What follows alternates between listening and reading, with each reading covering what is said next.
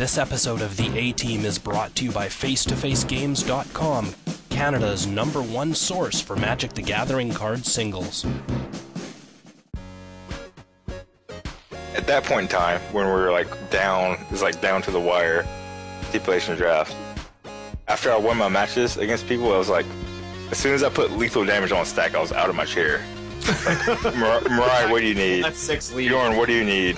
Welcome to the A Team podcast, brought to your ears by ManaDeprived.com, home of Canadian Magic. In 2010, a crack magic playing unit was sent to prison by the DCI court for crimes they didn't commit. These men promptly escaped from a federal pound me in the ass prison to the Canadian underground. Today, still wanted by wizards of the coast, they survive as podcasters of fortune. If you have a problem, if no one else can help, and if you can find them, maybe you can listen to The A Team.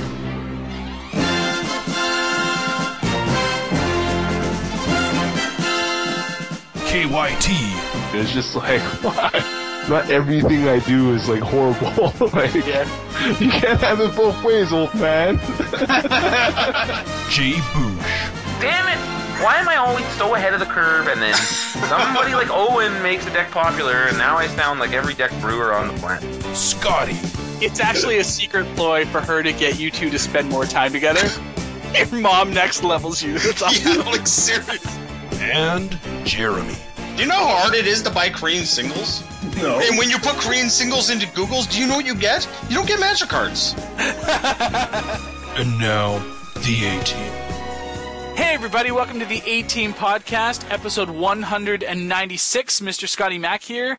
Back from my trip to Seattle, I am joined, of course, by Jeremy Scumbag Schofield. How you doing, Jer? I'm doing great. I'm doing great. You have to like put some sort of like community cup champion Well, in that name or something. Uh, like that. see, You know, I, it's least for the funny next little bit. because I- like I- I I, I, yeah, I alone cannot possess that mantle. I can't, sh- I can't, I can't shoulder that by myself. So I had to make sure that I brought somebody with me that was going to be able to help shoulder that. So I have with us this evening. You guys may know him as a recently promoted SCG premium writer. He is a well-known player. I have known about this man since the first GP that I ever actually attended, uh, when his deck uh, decisively, not him, but his deck decisively put me out of uh, day two contention. That said GP. Uh, that was GPDC 2010, for those of you that are counting at home. Uh, this man has dominated on the SCG Invitational circuit accomplishing a feat that no one human being has yet to accomplish prior to him. He is the proud owner of at least two likenesses on SCG tokens. He is my MTGOCC teammate, my wingman of the evenings, my beer wingman. We have none other than the infectious red master himself, Tom the Boss Ross, on the show this evening. Tom, welcome to the A Team. Man, that's a hell of an introduction, Scotty Mac. I appreciate it. Glad to be on here. It's so amazing to actually have you here. It's uh, like I mean, we just spend a pile of time together, but you know, it's it's weird because it feels like it's its own little island. You know, like you're out there on Survivor, and when you come back to real life, it's like, oh, now I'm back in real life. But it's so awesome to actually have you on the show, and it's like it actually happened. You know, that's pretty sweet. Yeah, no That's doubt. sick.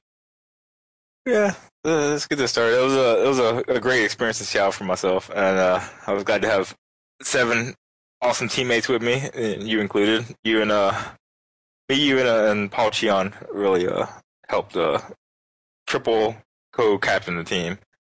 And I'm, uh, I'm glad that we could pull it out. Yeah, it was uh the last day really kind of showed it. You know, like we were all kind of getting ready, and we're like, well, how are we gonna do? And you know, I remember we were all just kind of the first day we sat and, and had beers, and we were all just kind of hanging out, and you know, it was very much, well, let's just see how this goes, and and we'll just you know have some fun, and and as soon as we started to sit down and things got serious, like we did the first draft, and then we got out of the first draft, and it was just it was sort of in that moment, you know, like the first draft is over, we're up by a good amount, and the records are posted, and we're like, all right, we got this. We can do this. You know. Mhm. And uh, and it was sort of like in that moment that was like the rust gets shaken off. You know, it's like you win your first match after buys, sort of thing. And uh, and I don't know, man. Like it was from that moment on, it was just like, all right, game time. Yeah, no doubt. Yeah, Scotty, I have to say I was very impressed. I, I didn't get a chance to watch because I had like all the crazy stuff going on uh, here, but uh, uh, you know, looking at the individual standings, I know it was a team event, but the fact that you were being one of the carries was was really impressive. So good for you. Thanks, man. Yeah, I mean, I, Paul, Tom, and I all went X three. Yeah. Yeah, like you guys, like the only thing that separated you guys was Iron Root Chef Judgment scores. So Yeah. uh, I, I'm very happy to say what we've got the two of the three worst Iron Root Chef Judgment players on on on, on the cast. Like you guys not have a creative bone? What's going on? Well, I mean, I I'll, I'll let Tom speak to his own Iron Root Chef deck, but I mean, I ended up with two real tough ones that didn't really coalesce together as well as I expected them to. Uh, I had the uh, the Heroes Podium and Athreos, and although conceptually I thought in my own head it was going to work out, the two of them didn't jive so well, and I didn't do so shit hot in the flavor points. Yeah, I was in the same boat too. I had uh, what did I have? I had uh the the, the Chimera. What was it? Perplexing Chimera. Yeah, Perplexing Chimera and uh Yisan, the the Wandering Bard. And Wow. those those don't really uh have anything very No. similar together. And um, you have to jam these eight cards in your deck, and it's very hard to create something flavorful to kind of meld them together. But uh, I, I tried to create a uh, a rug deck that uh, was successful. That that had strong cards in it, and this kind of uh, had because it's kind of like sprinkles of uh, of flavor as uh, on top of it. So I had like a, a chimera theme going on. I had like uh, some some like wandering bard kind of things going on, like a like the elvish song leer or um, uh, the the equipment, the equipment that taps uh, creatures, Oh, yeah, and yeah, uh, yeah. and like uh the satyr, the satyr um that uh, that makes uh, creatures block. Okay, yeah, yeah. That's cute. But uh, yeah, it was a. Uh, I went for match wins. I think match wins were important in um in that format because every match win you, you get, you deny them a match win too. Yeah. So, they really want flavor to be a big issue in uh in uh the, the Iron Chef. But uh, when you have like two ingredients, it's really tough to make a very flavorful deck. So I, I, I tried to go for the match wins with my deck. Yeah. And and as I was building it kind of quickly came to that too. Like I figured that as long as I was going to get, you know, a 2 from each of the judges, like not just zero out on flavor, that I was going to be okay. Like I figured the match wins would carry, you know, the deck would be all right at least. I mean, I was playing 3 pack rats, it couldn't have been that bad. And it's so funny because literally every single game that I won I think it was on the back of pack rat. Decent is- card. Just I mean, it's a pretty good card, right? Yeah. So, but uh, Jay has joined us, of course. Jay, welcome to the show. Yeah. Yo. Hey, welcome. Jay, meet Tom. Tom, meet Jay. What's up, Jay? Hello, Tom. Nice. Boss meet king, king meet boss. That's right. yeah, we um, we're just uh, just going over uh the MTG OCC a little. Uh, so that was that was like first day. We went through. Uh, we did the Modern Masters drafts. I was fortunate enough to come out uh, 3-0 on that one. I think that that had a lot to do with a lot like a lot of other people's inexperience with the format, I guess, or people trying to like people getting caught up in the in the the cute decks, right? Like I beat Ryan Spain. He was on a like a blue black Psychotog deck, which everything to my experience basically says that deck is terrible or a trap unless you get the nut. And like he couldn't beat my three three, so you know like that sort of thing. And so I 3-0'd, Turian 3-0'd, and it's just it's one of those formats, right? Like I practiced I practiced more than I think I did for any of the other formats. Yeah. And it obviously paid off. Like I brought the right tutors in and you know, they were able to they were able to get to help me get it together. So I was uh, I was pretty pleased with that portion. That was good. The Iron Chef was fun. Um, the the mad dash and the reveal of all the cards and all the ingredients and stuff was was pretty amazing. and us just kind of sitting there and and trying to figure it out. And we got the ingredients. Oh no, this that was the pack. Sorry, yeah, the ingredients were all revealed at the one time, and we're all like freaking out and trying to figure out what we're gonna do, and things are getting passed around. And this is sort of like one of those. This is one of the ones where I got sort of like last input in. I'm like, well, I guess I'll get what I get. You know, like I don't mind taking something challenging here. It's standard. How hard can it be? You know, it's it's fine. And thankfully, like Erin demolished. She Yeah. fucking owned that portion, and like good honor too. Yeah, like it's uh, according to like the the score sheet at least, it looks like it's the only thing she showed up to. But she showed up big time to it. I mean, you know what? It's a team. It's a team thing. And oh yeah, absolutely. That's the and- thing. Like she carried there. Like she was huge there. Yeah, and they were really, really important points. And if we didn't get them, like we probably wouldn't have won. So Yeah. um, yeah, I so- agree. yeah, good She honor. Like it was. out of the water. Oh God, did she ever? And her deck was sweet too. Like we were actually, so we were sitting across from each other, right? So like, uh, like facing each other uh, at the table. So we both kind of got, we both had Athreos. We both had, you know, so similar ideas and stuff for the deck construction. So, you know, she built her deck and I built my deck, and we had like a few minutes left. And so I'm like, all right. She's like, I'm done. I'm like, I think I'm done. Yeah, I'm done. All right, switch. And we just like switch seats from one another. and Yeah. she had Elspeth in the main deck at one point, and I'm like, no, you can't play that in the main deck. You got to play it in the sideboard. She's like, okay. Sweet. But um but yeah, it was it was good. Like the whole thing was just amazing. And uh it I mean the standard games were were fine. And uh and then like we ended day 1 pretty pretty far ahead. Which was which is really good. And then What happened? what happened day 2? Yeah. Yeah, we'll get to day 2 in a minute. Um Yeah. what do we do Yeah. day day 1 of the evening? I'm trying to remember what it is that we did that night. And I mean that's probably part of it. Is that I don't Was remember. that your trip to Card Kingdom? Yes, it was. I Yeah, thanks, keep Jay. track of Twitter.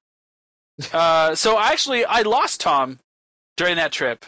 Uh, I ended up going and cubing with uh, Tom Lapilli, Gavin Verhey, uh, Alison Luhrs, um, Paul Cheon, uh, and who else was there? Mariah was there, and someone else who I just can't remember off the top of my head, but I'm not sure that it matters that much. And so we drafted Cube, and I drafted uh, a similar deck to to the one I drafted at Jay's. So it was like blue white, planeswalkers, mid range sort of thing. It was fine. It was it was a pretty good deck. Uh, I lost to Paul's blue white red deck when he upheavaled me. Fucking upheaval. Never pass upheaval. No. And uh, and then otherwise like beat Tom, beat someone else. So that was fine. Um, what did you do, Tom? Did you draft with the team? Like, did you? What did you do at uh, Card Kingdom? Uh, I show up a little bit later than everybody else. I uh, I got I got my meal, I got my my beers, and uh, I watched um a few guys, uh, a few guys from the Wizards team, uh, Mike Mike and uh, Ryan Spain and them. They're battling against some community guys. They they did a like a box on box sealed, where like uh, it was like the three or four members of them. They opened up an entire box of M15 and built. uh I think it was just three. I think it was three on three. So they bought they built uh, they made three decks from essentially, you know, what twelve packs each Yeah. on So average. but was it like team sealed? Could they like they like pass the whole contents of the box around? no, they, they, I mean they opened all the all the packs like because uh, it was just more efficient for everybody to open packs on their own. But Mhm. yeah, it was a, it was a whole, whole entire pool, and it took forever. I was like, uh, they were like, "Do you want you want to go on this time?" I'm like, "No, nah, it's gonna take forever," and it did indeed take forever. So I, I didn't I didn't do that. We were in the the room with um, I don't know, you know, like playing Burgro and um, uh, I think it was Marshall Sutcliffe and them. Yep. we we were all just uh, hanging out in that room, and y'all went into more of the. We were in like a more of a meal eating room, and y'all were in uh like more of the out in yeah, out in the Card Kingdom game playing room. Yeah. The only Were downside at the to be- big table. Uh, so we were at the big table to cube, like the big Yeah. tables in the back. Uh, the only downside to being out there is you can't drink out there. So that was like a big Debbie Downer. But uh, you could drink in the rooms, like on the the other side. Like there's the Cafe Mox bar side, and then the everyone was in the the side private room area. And so there were two pretty big tables. And I mean, like I took pictures and posted them on Twitter. And yeah, we had like uh, was Frank, Day Nine, and who was the third from our team that played in that? Baron or Was it Bjorn? It was Bjorn. Yes, it was. And so they played against uh, Randy Buehler, um, who, by the way, is still ridiculous in Magic. Um, Randy Buehler, uh, Mike Turian, and I BDM. So it was like two coverage guys plus Mike Turian. So it's it's pretty stacked. Like the odds are stacked against us. Mike Turian is still like I have to say probably the sharpest Magic player that was on the Wizards side. I think. yeah, I think he's the best player uh, at Wizard Coast. Best developer, best like design, not designer. He's designers, developers will have like different mindsets, but he's the best developer and best like player long term. Like over the last twenty years, that's that's on their team. Yeah, I agree. And I mean, like he handed me two of my losses personally too, right? So, so yeah, like he he fucking had my number all weekend. He's my new nemesis. But uh, but yeah, also by the way, in case you guys didn't know this, uh, the coverage team plays more Magic probably than most professional players and or and the Wizards team, potentially inclusive. Um, they're very very good. I was actually very impressed um, with how good BDM is at Magic. Yeah, BDM and uh, Rashad And he's- Miller. He's all- Sutcliffe. Yeah. He's fucking ruthless too. Like he was, I don't know. Somehow we got him for I think Scars of Mirrodin pre-release Yeah, uh, here for like a fucking celebrity gunslinger, which is like weird uh, to say that we would get a guy like that here in Calgary for just a pre-release, but whatever.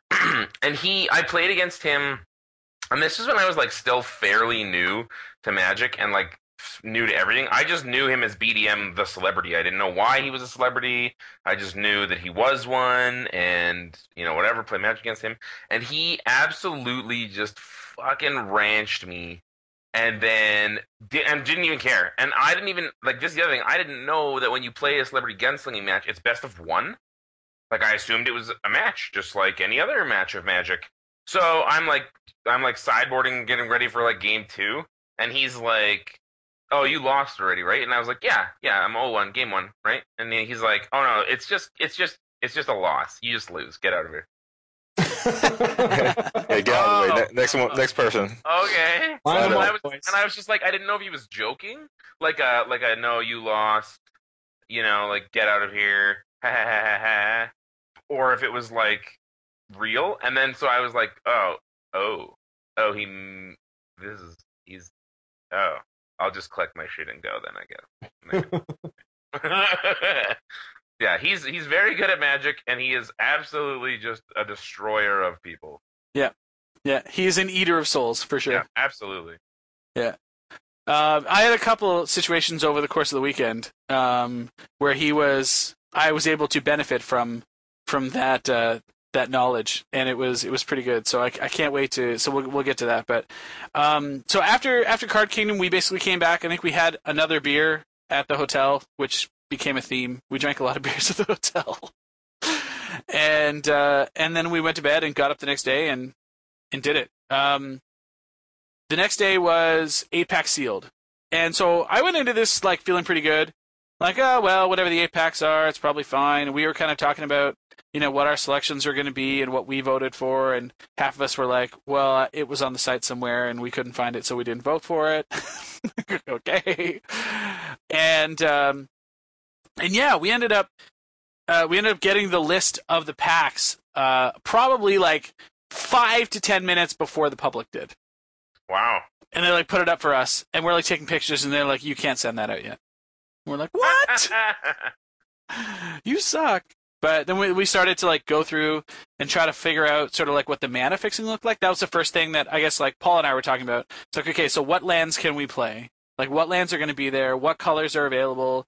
You know, because like if there's Anyways, as it turned out, we we had all ten shock lands available to us between the two sets, which was nice, and we had like five lands that produced potentially all colors of mana.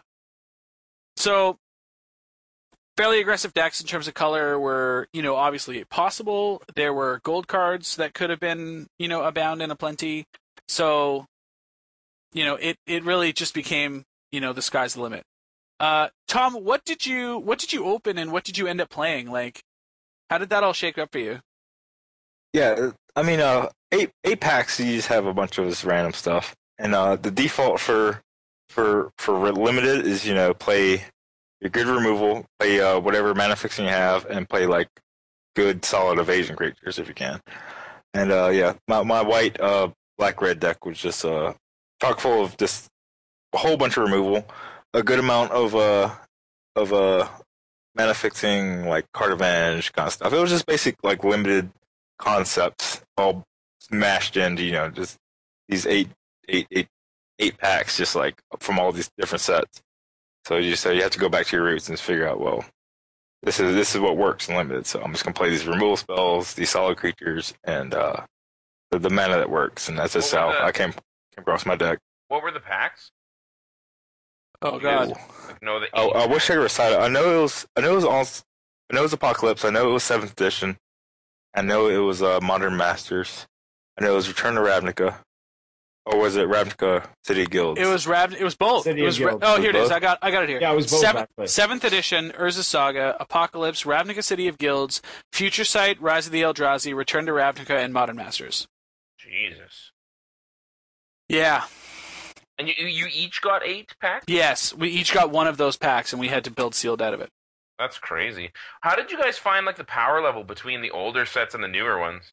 Anytime we've ever done like a wacky draft like that, it's like it's like a it's I find it's good it's a good idea and it's a poor execution, like it's a poor practice. Because you have like a lot of uh you have a lot of cards that are just fucking garbage because they're like a four four for seven mana because in you know two thousand and one that was good. Yeah. I, I, I mean, I don't know. Tom, I'll let you chime in a sec. I basically felt like the spells were stronger Yeah, that's that's. Kind of and the a fair- creatures were fucking terrible. Yeah, and terrible pretty creatures, common. strong spells. Yeah, yeah, that's pretty common. Yeah, uh, uh, as older, if you, as you go back into the, the old days of Magic, the, the spells are stronger than the creatures. Right, right Yeah. now they're they're making creatures more powerful than spells.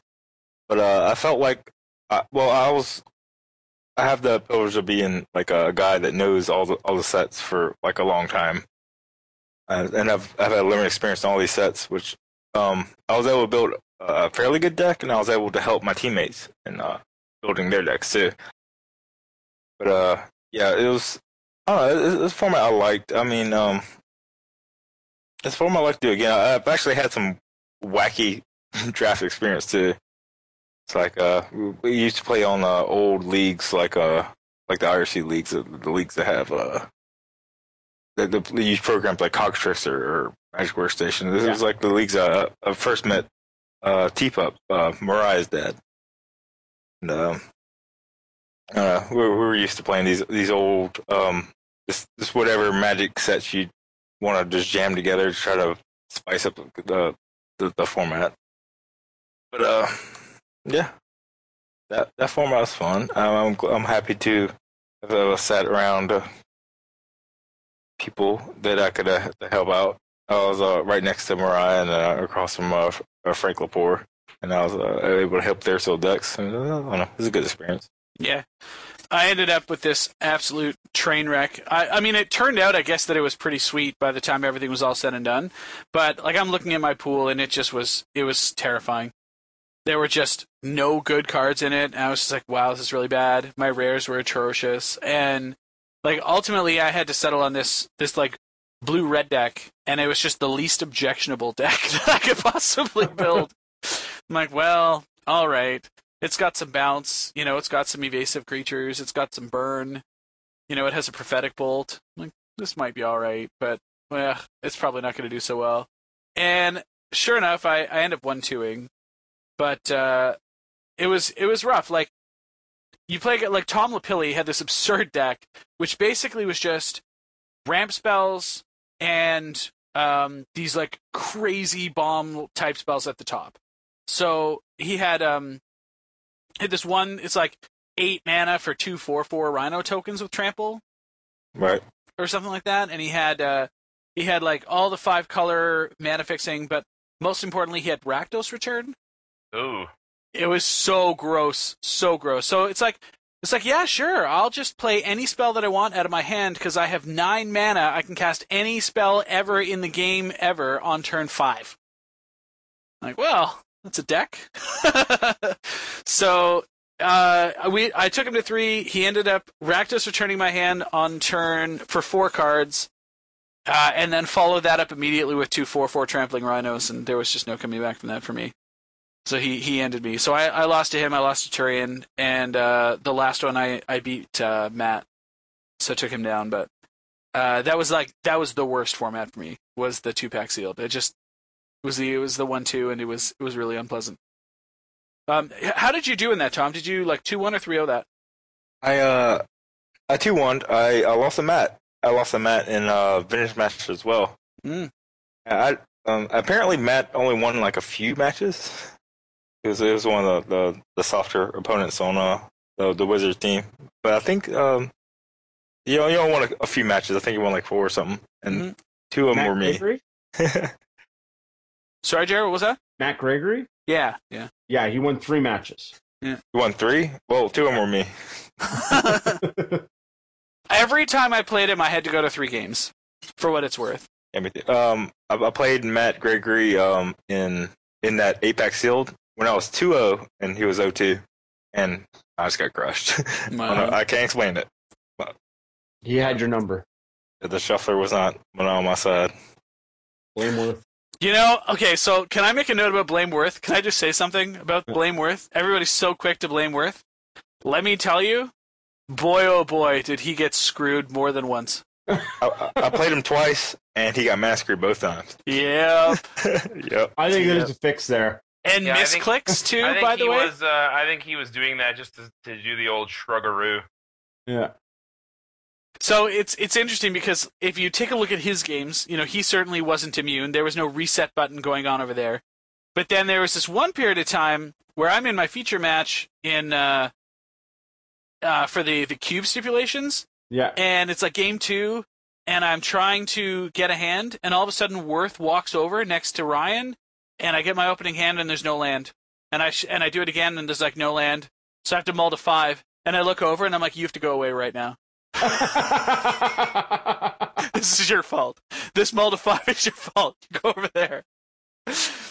But no, I, I, you know what? I played against him, and there's a couple games where like he had some savage misclicks, you know, and it's just like, like I can't, I got to feel bad for the guy at least a little, yeah. you know. So Pretty bad when he's got to go blame himself. yeah, yeah, yeah, that. But yeah, the Apex Field was fun. Like I would totally do those. If I just uh, like a bunch of people all getting together and just you know having a few pops or whatever, I think that it sounds like a great way to to spend the evening. Like that, that would be a lot of fun if we were to do that format again. So, but I think it's important that everybody has the same the same ones. Like I know people do wacky drafts and like bring three of whatever you want, and like in a draft situation that's probably fine. But when you're looking at sealed, like if if some people brought three this, two that, or whatever, and you know the other person brought, oh, I've I've got a homelands pack in here, you know, it just feels like you're handicapping yourself. But if everyone's got the same packs, then I think that's a hell of a time. Yeah. Yeah. Yeah, I agree it's too. also, it's like, what bombs do you play around? You have to play around Yeah. all of them. Every bomb ever made. It's like you can't even play around it. You just gotta like game one is basically like, you know, two blind people feeling themselves up just to try to get to know each other, and then after that, it's like, all right, let's let's play some actual, let's have a conversation, you know. Yeah. So it's sort of like game one almost comes down to like a healthy combination of how well you build your deck and how well you draw it. You know, it's less about playing around what your opponent's doing. I think. I mean, there's there's natural stuff about like not exposing yourself to, you know, idiot blowout potential, but you know, you're not playing around specific cards. You're just playing around situations. So, when I think about the Community Cup, the thing that always stands out to me is the stipulation draft. How was that? Uh, so the stipulation draft was probably our crowning achievement as a team. yeah, I agree. Yeah. So in a, so the draft put us into two pods. Okay, and like we had to look at all the stipulations, and they're like, okay, pick your envelope. I think that was that was streamed or whatever. So I went up and I picked an envelope, and uh, and then brought it back to the team. We opened it up, and both sides had different stipulations. So we're like going through them all, and you know, it's getting down to like the last couple, and we were kind of you know going into it like Tom Paul and I were like, okay, well, we should probably give you know the strongest people the best deck so we can just close this out you know, and the the weakest players will get ter- will get like the hardest ones and and whatever, right, or the most limiting ones and that sort of thing. And so like Erin volunteered for the backdraft. She's like, "Oh, you mean I have to draft a bad deck?" She's like, "That's mine." And yeah, her, Helene Bergeot had the, the one on the other side. So obviously our strategy there was sound, right? so we're like, okay. And then Mariah opted for the mythic one, which was like real good sport of her. Yeah. So she was just like, yeah, you know what? I'll just take this one. I'm like, oh, yeah, okay. she she had to rare draft essentially, right? yeah, yeah, Yeah. She what did that What did that mean? Like you had to draft the highest rarity card in the pack every time, or what? Yep. yeah. So if there was a mythic, you had to take it, and if there was like two mythics, you got to pick which one you wanted. Right, right, right. So like you're always going to get like some of the most powerful cards, but like unfortunately, it's probably going to be this like slow, grindy bomb thing, right? Yeah. But she had she ended up with like with junk with a junk deck that looked pretty sweet. Like she had Voice of Resurgence, she had Prime Time, she had like it looked pretty sweet. Resto Angel even like was pretty good. Sweet. Um, and then oh god, and then so then it came down to some of the tough ones. Like Tom got all creatures. You can only draft creatures and lands. and like that was like right in your wheelhouse. and we all looked at Tom's like, "Well, I'll do this one." We're like, "Yep." it was real good. So what happens if there's no creatures in the pack? Then obviously you get a pass, right? Like if you're if you get a pack that has like spell spell, you get a pass and you can just draft. from Well, I. I think you could only like your deck could only contain spells and creatures. So Yeah, my 40 card main deck could only have uh, creatures and spells in it. Then I can only sideboard into something that had creatures and spells in it. Okay. so so that was that. Um, I don't even remember what Paul got. Uh, Frank took. Paul got, oh, Paul got even. oh, he had to, that's right. He had to play only even casting cost cards. And uh, and then uh, Frank got like the sixty card stipulation. yeah. So he had to play with 60 cards, and then Bjorn Bjorn got one that was that said he couldn't. So it was called marksman. Okay, and what that said was is that he can't draft anything with the words target on it. Yeah. So it was like broad based sweepers or creatures or lands or stuff like that, right? So that left me basically with Magic Editor. Like, well, I guess I'll just take this, guys. No problem, right? Like 60. So my entire deck at any given time, pre and post sideboard, can only, the card names can only total 60. So it's a 40 card deck, and you already have like lands, and the lands ideally are like one word per, right? So when you think about it, like you only have 20 extra words. Maybe. And then multiples count like every time. Yeah, yeah. So like so so my pack one pick one I got remand. I'm like, Okay. this is a good card. 19 ra- words to go. Well, no, no, no, no, no. No, no, no. Um uh, 19 extra words. Like I had 20 extra words cuz like Right. if each one is one word, Yeah. so 40 card deck, each one is one word, I have like 20 extra words. So I'm like remand free spell. Right? Yeah. And then pack 2 I get cryptic command. And I laugh cuz like Paul is sitting like basically one over and across from me on my left. And I look at him and I'm like, so Paul, cryptic command's worth two, worth an extra word, right? And he just stops. His hands hit the table. He looks at me and he goes, yeah. like, well, I know what we're doing now.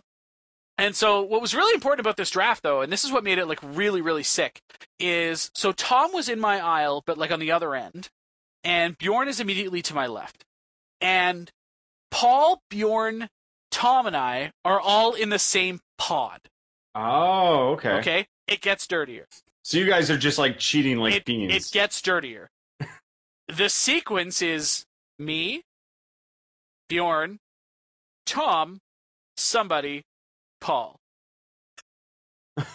so basically, I'm like, so I'm drafting, and I'm and we're just like communicating down the line, like what's coming. Oh, hey, there's this, this, and this, and and it was just, it was amazing. It was absolutely amazing, and like by the time pack two comes around, or pack, it was pack three, I guess. Every other pick that I'm like going to pick, I'm looking over and like Tom's over my shoulder.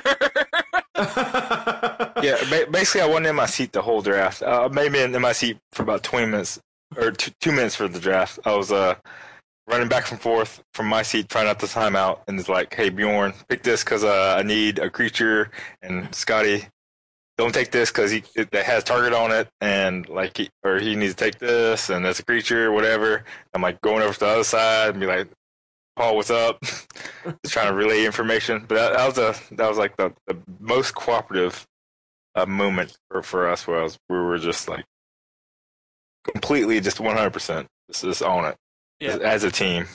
Yeah. It was like it was we actually team drafted. It was and it, it was just it was so amazing. It was so amazing. And like as the cards were coming around and as we were drafting the decks, like cuz like we all know I know what what Tom and Bjorn are drafting. So I know what I'm passing down to them. And I'm just like shaking my head at some of these packs and I'm just like their decks are insane. it's like I'm drafting all the blue cards and their decks are insane. It was so good. so good. At some point in time, Paul's like, "Yeah, so there's a Jace the Mind Sculptor coming." I'm like, "Well, I guess that's worth three words, isn't it?" Click, click, click. it's like at pack three, pick two. I'm like, "Batterskull?"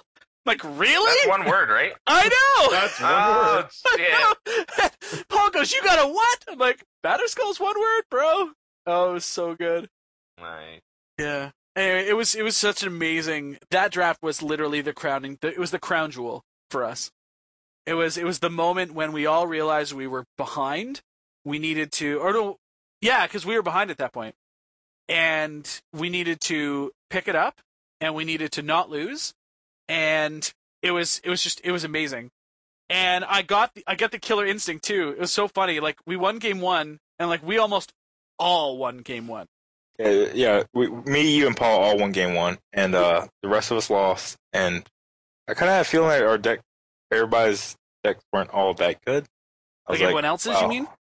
Yeah. Then, then that, then we, we that was another uh, switch in, in the scoreboard. I was like, man, we, we might actually lose. This is gonna be really close. Yeah. And I was like, hey, man, it's, it's gonna be up to us. I have a feeling that me, you, and uh, Gian have to have to win 3-0 to, to, to finish this out. Yeah. And I, I'm like, man, you ready up for this task?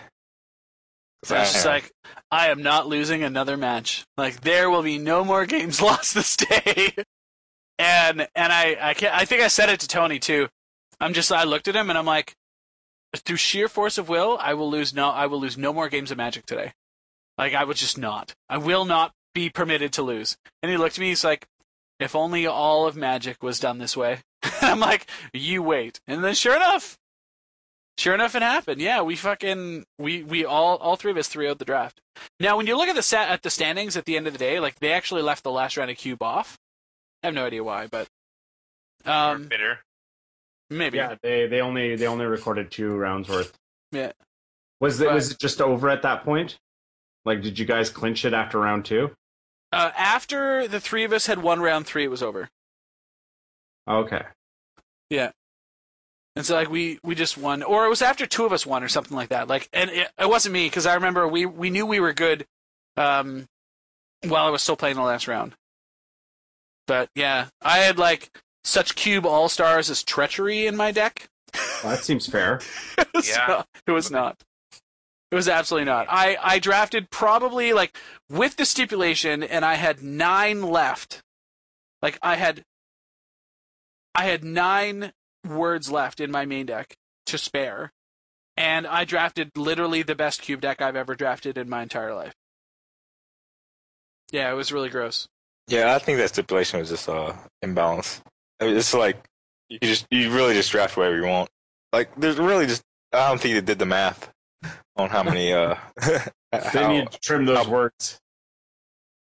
it's like uh what you have to play like 23 actual cards and then you have 20 uh you know lands basic lands or whatever. No, I mean 17 uh, basic lands. It's just like um it's kind of like you have to average like two uh two words per, but that really just doesn't happen. I don't know. Yeah. It, it- actually just comes out this list is lower, and you can just draft whatever you want. Yeah. Yeah, no, I agree. Like I was looking at it and I'm like, at Jace the Mind Sculptor, I had Cryptic Command, Vedalken Shackles, Hero's Downfall, Bone Shredder. I had like Repulse, Forbid, Remand, Smother, Spellskite, Repeal, Condescend, Brainstorm. I had Upheaval. That was a moment of blowout, though. Let me tell you. Whew. That's a, that's just a string of, of great you know one word cards. It's, Yeah. it's, it, it is not influenced by by their stipulations. It's like you, you really can just draft whatever you want. Yeah. So it ended up being good. I was pretty happy with it, and we had some like epic games too. Like the last, the last game three that we were playing against Worth, fighting against the clock, and you, me, and Paul are just like trying to grind it out, and just then Worth Armageddon us. It was just, it was so good. The coverage was missed that game. That game was so absurd. But we ended up pulling it out. It was really good. We Worth was forced to Armageddon with us with a Jace on seven on board. Oh, that sounds good. I mean, yeah, it, it's an awesome game. Yeah, it was a really good game.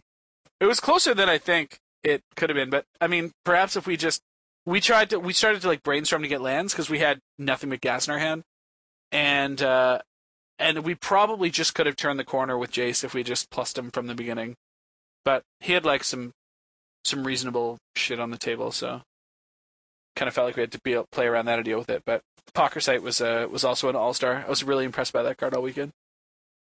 So, but yeah, like your deck was crazy too, Tom. Like, so I, you spent a lot of time out of your chair during the cube draft because your games were just over.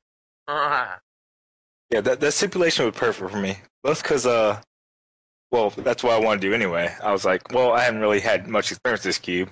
I'm probably going to draft Naya anyway, which Naya is just a, you know picking the best creatures like a Wild Nacatl deck.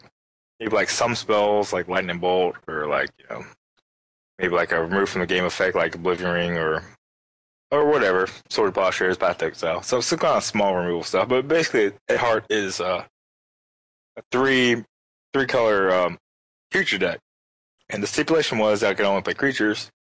So okay, well, I may be Naya, or I may be just a green white. Green white is the best like creature creature uh, build because uh, their creatures have um, effects that have like remove for remove other creature effects. They have they have they have effects that that are not like just creatures. They have things like Master Priest. They have things like uh like uh the Elder, whatever that uh the three three that is really a four four, but you can you can pay green or and remove counter and you know destroy uh an artifact or enchantment. Yep. Um, Elder or something like that. Wicker Yeah. Burrow Elder, yeah. Yeah, Record by Elder. So um, so this this, uh an archetype I, I was very familiar with and I was uh very good with. So I was able to draft it, be successful at it, 3-0 with it, but not only 3-0 with it, but uh be able to do it quickly enough to um help out my teammate. So yeah, uh, so at the beginning of the day, I was like uh winning matches. You know, I was like happy to win. Um, and I go over shake the hand of uh, of my Wizards opponents. But at that point in time, when we were like down, it's like down to the wire, stipulation draft. After I won my matches against people, I was like, as soon as I put lethal damage on a stack, I was out of my chair. Like, Mar- Mariah, what do you need? Six lead. Bjorn, what do you need? Uh, like, you know, uh, day nine, Sean Plott, what do you need? I was like out of my chair before you, lethal damage even happened, before like they even conceded. Uh, I was, I was at that point. GG into the keyboard, and you're not even at your seat. Uh, I was, I was. The, every second mattered at that point to me. I was like, what can we, come, what can I do for the team? Yeah. did you guys play in the same room as the other ones? Yeah. As Yeah. their team? That's it's weird. I, it would be interesting to see uh, a setup like the Dota 2 International where each team is like separate. Oh, in their like booths. in a booth? Because like I find a lot of times in like not that it really matters, but like I find a lot of times in team drafts there's like sometimes there's a decision between like killing something and holding counter mana or holding like instant mana or flash mana, and then what ends up happening is you have to try to convey that to like your teammates, but you can't. You're trying to like not let them know, and so what I find is a lot of people either just like they just will tell you they'll just be like hold this up just in case he plays something and if not who cares? Or they'll just try to convey it in a way that the, the enemy team just always figures it out anyway. So i think it would be interesting if you guys got to play in separate booths. You could just like be free and open to talk. You know But Yeah. don't you miss out on the ability to friendly trash talk? So Well, so in the in the start of the Dota uh, International, the booths used to face each other. So you, guys would actually they would like I would kill you, Jeremy, and I would stand up and I would fucking like Chest in- bump. like just in your fucking face, and uh, and then I would sit down. So you so can still do that. so we had we actually had the capacity like we weren't actually that close more often than not so it would be okay to kind of like lean over the computer and you could point at stuff and you could talk and you could like mumble to each other and it, and it, it would be fine like it, it wasn't as we weren't as close as you think Oh, okay. um but we were certainly close enough to trash talk each other which I can't imagine that happening. Though. which I apparently got a little bit. I, I I was doing that a lot. I think. Uh, so much so that I was actually like during the match with Sean with Day Nine on the pre-release, like coverage actually went so far as to say that we were the two loudest players in the room. Yeah, I agree with that. yeah, yeah, yeah. I, I couldn't believe it actually, like in hindsight, because like I'm not like that at all, and I just I guess maybe it speaks to to how Maybe you comfortable felt we like a were. Well, I mean, so example Ryan Spain. I'm playing against him in Modern Masters Draft, right? Vintage Masters. Sure, Vintage Masters Draft, and and like he's sitting literally the opposite chair to me. So if I'm on the outside facing the middle at the end of the row, he is in that similar chair facing the middle on the other side. Yeah. So like we're we're like facing each other, but there's people in the middle. And so like at some point in time, I'm very confident that I he played a card, and I was like, really? It's an interesting main deck choice, or something like that. Uh, and I would never do that. This is Ryan Spain. This man plays a lot of Magic. He is a genius when it comes to. He's very, very good. You know. He's extremely good. I, was- I was very surprised. He's Yeah. a very good uh, karaoke guy too. Oh yeah, yeah. We're gonna get to that. Let me tell you. But uh, but he was, you know, and I'm like, I'm shit talking him across the way, and and it was just like, I I guess maybe they're not used to. Maybe I figured it was a way for me to try to like gain pressure by breaking their concentration. Right, like s- sometimes I would do that You- in you upped your game a little. yeah, right? Like it's just and I got, you know, I got quiet and focused when I need to and I, you know, when when they're in the tank and I know it's a big deal, then you know, I'm going to be like prodding and talking and trying, you know, any edge you can get. And I, maybe that's just that's the way I felt about it. I wasn't being insulting by any stretch. I would never. I would never. That is not me. I would never at a magic table be like that to another human being. At a magic table. Right. Never ever. Never ever. the draft's on Saturday, however.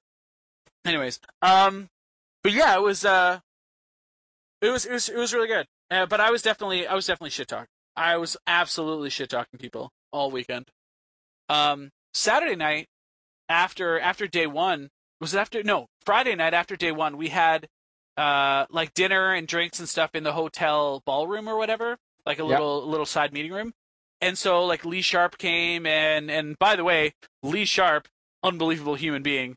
He is like he is the like number one uh new like person that I just met, like really met that wasn't on my team. So ugh, number 2, Tony's number 1. Okay, fine. Tony's number 1. Lee Sharpe is like the number 2 most exciting person that wasn't on my team that I met. That was he was he's a big deal for me. Yeah. And uh just super nice guy. And so he came, brought a pile of product, and like the coverage guys came afterwards. Like so, Rashad and Randy was there. Anyway, so we got a draft firing with eight of us. So Tom, you and I were in that draft, and there were, uh, I think James was in that from Loading Ready Run, and Lee was there, and I don't know a couple of others. Uh, Mike Turian was in that draft, and I, I can't remember the rest. But so we we drafted M15, and I like uh, it's the first time I'd actually like fully completed a draft was this time at the table, and I'm like, well, thank God I've listened to KYT enough, and I open up my pack, and I'm like, oh, triplicate spirits, I'll take that. Tony was in that draft; he was on my right, and Tom was on my left. We hadn't picked teams or anything; we were just drafting. And uh, so I'm like just picking up stuff, and I end up picking like Obelisk of Urd, which comes back. I'm like, this seems pretty sweet, and so I'm like pretty firmly in like white, splashing red maybe, you know, like for some removal spells or whatnot. And so then we pass back the other way, and like Tom feeds me three Raise the Alarm, Holy Okay. shit. right? So I'm like, all right, this, Ding, this is working. Ding ding, right? I end up picking another triplicate spirits up out of pack three, and like my deck was retarded. Like it was it was absolutely absurd. And uh, and I'm like nobody to thank for it except for Tom. I'm just like laughing as he's passing me these cards, and you're just like, well, I can't use them. So so it, was- it was pretty sweet. And uh, so I ended up 3-0ing that draft, and and that was like pretty exciting. And I beat Mike Turian, which was sweet. So I like avenged a loss. And uh, and the finals for that draft actually came down to Tom and I, which I thought was awesome. So I like I got to play against Tom Ross, and so for me, like that was a big moment for me. Like I'm playing Tom Ross in the finals of a draft. This is fucking awesome. But uh, yeah, and I was like fortunate enough to pull it out, which was like really sweet. And uh, my deck was ridiculous, and Tom didn't draw the lands he needed, so it is what it is.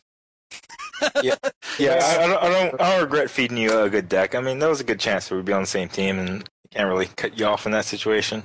Yeah. But Yeah, I and- think your deck was definitely stronger than mine. But oh, what can you do? but it was it was pretty good. And then of course I was so lucky because in that pool I had opened up or got past at some point a Goblin Rabblemaster. And so like I'm looking for Rabblemasters, so I like took it and I'm like, well, it could be my red white deck, it could be a thing. And by pack three I was solidly white, so it wasn't that big of a deal. But uh, I then of course had Tom sign my Rabblemaster after our match. So I have a Tom Ross signed Goblin Rabblemaster in my possession. Nice. Yeah, Uh, man. that- that's, that's one of the moments where I have to control my emotions the most. Cause it's not just you. It's uh, whenever I get beaten in an open or something. They're like, uh, well, we play in these like SCG standard opens or legacy opens, and we play a game of Magic or match of Magic, and I'm like, all right, I get beat. And then I'm as like packing up my car, trying to walk away. They're like, hey, dude, can you sign my Tom Ross token? I'm like, okay, okay, okay. Let me control my emotions. It's like, all right, I'll do it. Yeah, play play it cool. Sign it. Give him a smile and walk off. I mean, to be fair, the draft doesn't count for anything except for me being able to brag about it right now. That's that's Seems good. that- that's it. That's all I yeah, get. out good of it. value out of it right now. I'll give you that. I mean, it feels real good. I'm not lie to what's gonna happen is I'm gonna end up at some event and I'll be like, "Hey, Tom, how's it going?" And he's be like, "You're fucking dead." I'm like.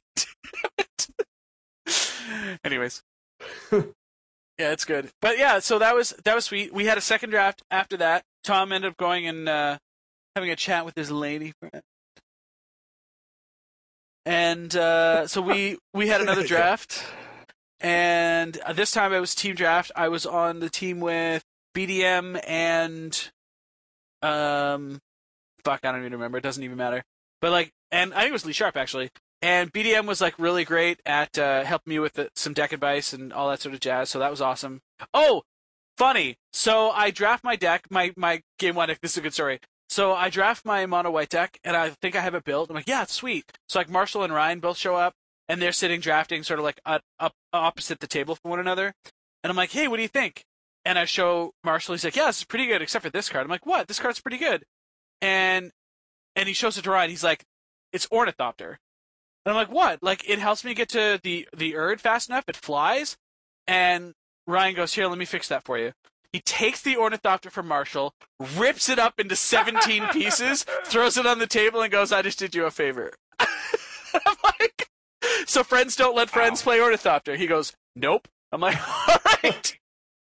That's really good. Oh, I was so surprised. But, um, yeah, so so second draft went well, and I was playing against uh, Marshall in the finals of that one, and so Tony beat me in that draft. He he he grindstoned me out, which was sad because that card's really funny to lose to. But uh, he was grinding me three at a time, and I couldn't come. I, I just couldn't beat his deck. It was it was well positioned against me, and uh, so I won my second round uh, against again Tom, who stood in for somebody else. So I can't fault him for it because he had a, probably a bad deck. But that was nice too. I was like my confidence building. You see, this is this is this is this is the story. It's all building on top of that. Um, and then and then I played Marshall in the finals, and Marshall as we all know, is a nice guy, but takes his magic pretty seriously. And uh, and like after game one, I, I have another deck which is very similar in my second draft to this one. I have a deck that looks almost identical to KYT's PTQ winning deck. Okay. So it's red white. It's got auras. I've got two triplicate spirits, um, or like one and an obelisk or whatever. I've got a bunch of warriors which I could play with obelisk, and I've got the brood keeper, I guess, whatever the hell that red one is. Whenever you put an aura Dragon on it, you get a yeah that one. So I got that and a bunch of auras, and I've got uh, you know two or three pilgrims or something. Like it was just ridiculous. And so I'm playing against Marshall, and I beat him game one. And like I actually had to stop as we were drawing for game two, and I'm like, "Are we okay?" And like everyone's sitting around, I'm like, "Are we okay?" You know, like, "Are are you doing okay?" He's like, "Yeah, I'm fine. Why?" I'm like, "You just, you seem a little angry. You're a little salty, and I just want to make sure that you and I are okay. Are you just tired? Like, I know you've had a long day, and like." I wasn't trying to come off like an asshole. BDM's fucking howling. He's just dying laughing, and he's like, "Yeah, I'm fine. This is just how I play Magic." I'm like, "Whoa." Anyways, it was it was rough. It was real, real rough. And then I beat him in that game too, so it was good. That's the end of my story. So, are the stories of Community Cup swag all they're made up to be? Um. So we got a bag, and we got uh we got an M15 sealed set. Cool. we got basically infinite drafts if we wanted to do them, but the only drafts we were drafting was M15. Okay. So anytime we were out, there was cases of M15 brought in. Case cases. Okay? But like all of the booze and food were covered. So that's a thing. We got we got so we got a bag, we got a set, we got a t-shirt, which is sweet because it says 2000 it's got the planeswalker symbol on the front. It's almost like that bamboo cotton. It's got a 2014 community cup along the back, like back of the neck. Uh we got the like track jacket Okay. that I think you saw in like some of the pictures that we Yeah. were wearing, and it says like Magic Online Community Cup 2014 or whatever. So that's sweet, and like that actually is really comfortable. It's a pretty sweet, sweet little jacket. Um, and we got uh, we got the Pop Magic dolls. oh like- yeah. We each got one, and we kind of like we were given one that I guess they thought we would identify with the best. So like I know like Cheon got Jace. Um, Tom, what did they give you? I got a uh, the red one. I got Chandra. I got Nice. Chandra Nalaar. Uh, just because I'm a red mage. I ended up giving it to my girlfriend though. Nice. Uh, I got the Garruk the Wild Speaker, but Trick did me a one up, and he gave me the one with the purple eyes. What's the difference? Like, what's, what's the purple? well, the, the it's like regular, special. it's special. Yeah, oh. it's worth a little more. So that was really neat. Uh, we got like a little Garruk pin, and I think that's it. Nothing else really stands out. I, oh, we got a water bottle, which I use. But yeah, so it was. I don't know. It wasn't like crazy time. It wasn't crazy time. Like last year, they got like, um, from the vaults. They got factory sealed set. They got all sorts of crazy stuff. Um, we got those banners that are coming. They look Oh, you got sweet. the banners? Yeah, like that that ridiculous Facebook picture that they took of me with like me going crazy in front of the banner. Um, but they're mailing us each one. Cool. Are Yeah. they? Yeah. It's the first Well- news I heard of that. Oh, really? Yeah. What are they gonna do? Send us home with it? Like, here's fifty dollar fucking charge to send it back with you. Yeah. So we each get one of them. They're coming to us. They're get, they're getting shipped. So that'll be a nice background for streaming. Let me see. Yeah. Have you got your uh, survival of fittest? Oh, I haven't Online? checked yet. I haven't checked yet. I actually I didn't log into Moto, so I didn't log into Moto either, and I didn't get mine. They told me the to message them if uh, if it didn't appear. Yeah, I emailed uh, I emailed Lee on Tuesday, so we'll see. Maybe I get it, maybe I don't. But did you guys get your survival of the fittest, Jer? Uh, you know what? I don't know if I was logged in. No. I'll, I'll log on right now and check. Did they say it's supposed to be this Wednesday, or did they say October first? Because that Uh-huh. might be it. I thought they said during the cup you had to log in. Yeah, yeah, yeah. But I right. But my point was, is like, did you get it yet? Oh, I see. Oh, I, I don't know. Like I, I always leave my moto logged in. I'm one of those guys. Mm. So I'll just be logged in for like multiple days at a time because apparently it doesn't kick you out. It's not like Hearthstone where if you like walk away for it to like go to the bathroom, you come back and you've been logged out. That explains a lot, actually. Why Yeah. every time I go to message you, you're like, "Yeah, I'm here," but you're not. Yeah, no, no, I'm I'm never there. Never there. So, uh, so we won. Obviously, Sunday night or Saturday night, they're like, okay, so let's go to karaoke. So they book us this place called Seattle's Best Karaoke or something, Seattle's Finest or whatever, and it's one of those places with private room karaoke's. So the idea was is that we're gonna get two rooms. We'll get one. We you actually have to get like you have to get a license for the room. What? Like if you want a drink, they don't serve. You get a Oh. liquor license. Yeah, you have to have a liquor license to, to have a room and drink in that room.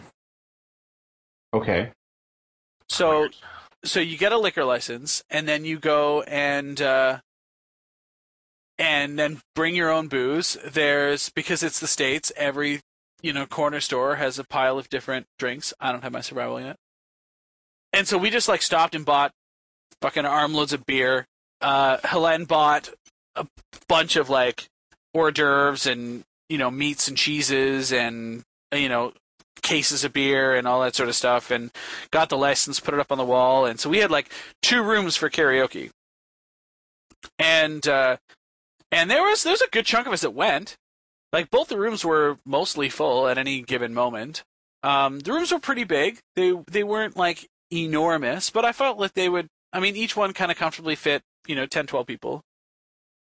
And uh and it was it was good. The selection was reasonable. The sound was fine uh especially i mean it's easy to do reasonable sound in small spaces right?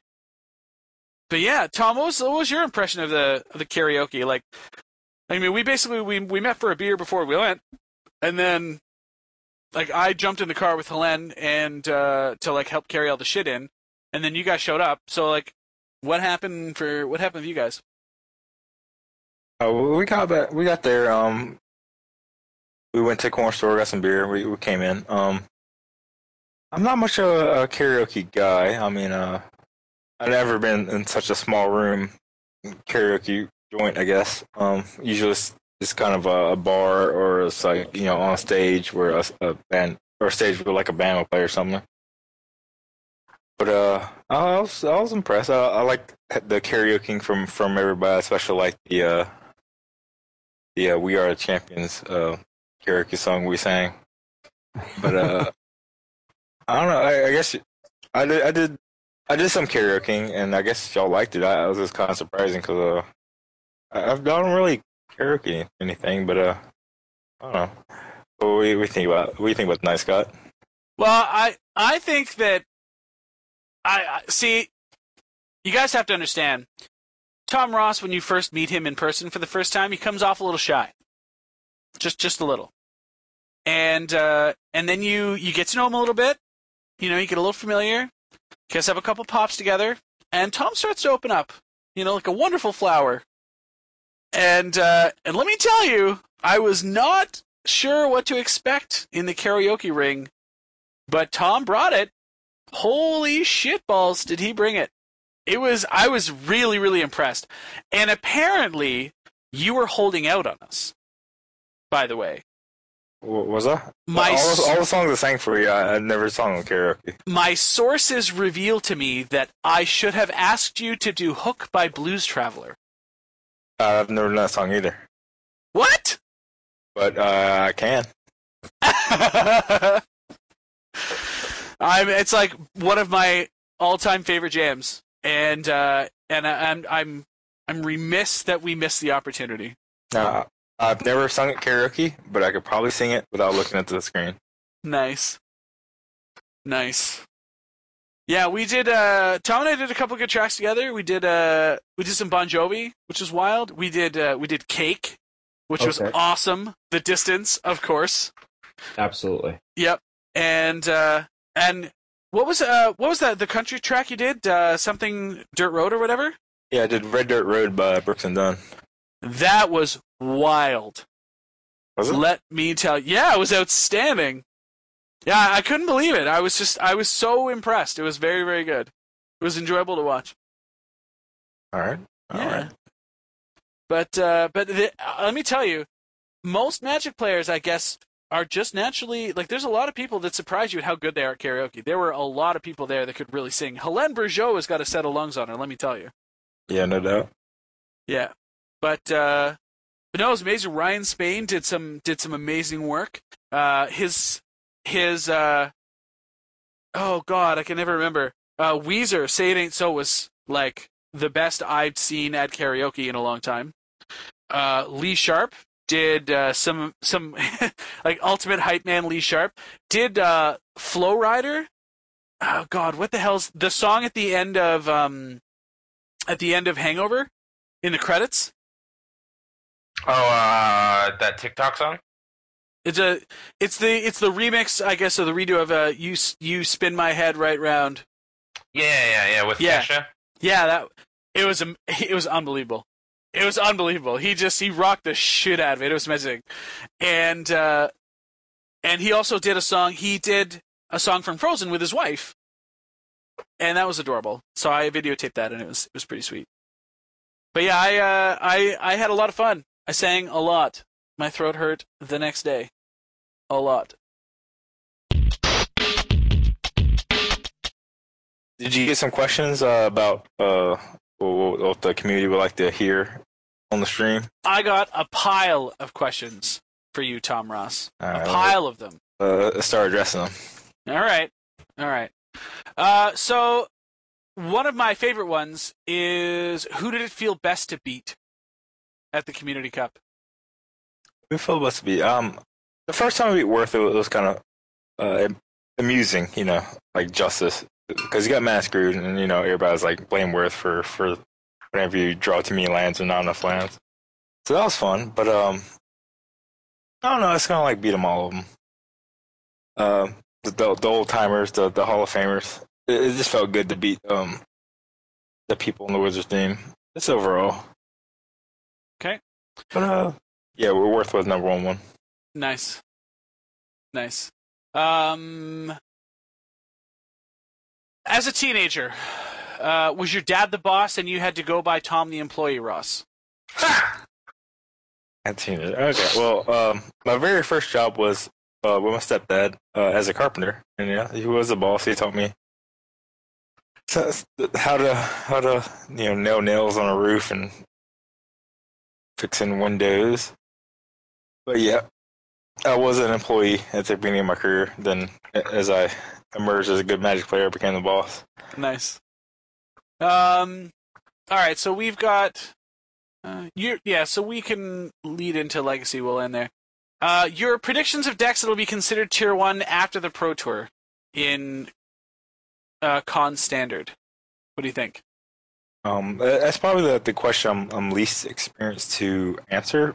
I know there will be a good red deck. There's enough red cards after rotation. Just, just right now, before even Khans Tarkir, there's a good like rebel red deck. Um, I will say that like red and there's a, a, a Sultai deck with the, the Sultai uh, mythic card, a three two. When you play it, then you get like a, a two two whenever you, you move your three cards from a deck of Yeah. creature. you Uh, get a 2/2. Sidisi, that's the the actual clan leader. Yeah, I- I'm for sure a deck uh, built around that, and I'm for sure there's a red deck. But outside of that, I really haven't paid too much attention to uh, standard. It's like I've been paying attention to uh, the uh, the community cup and like uh, just limited right now. It's like there, there haven't been any really standard events coming up for me, so that's just a bit, little bit off my radar. Okay.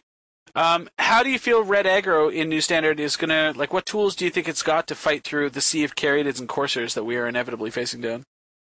Um, Robot Mako is better than uh Titan Strength, but we, we still have four Titan Strength, which is which is good.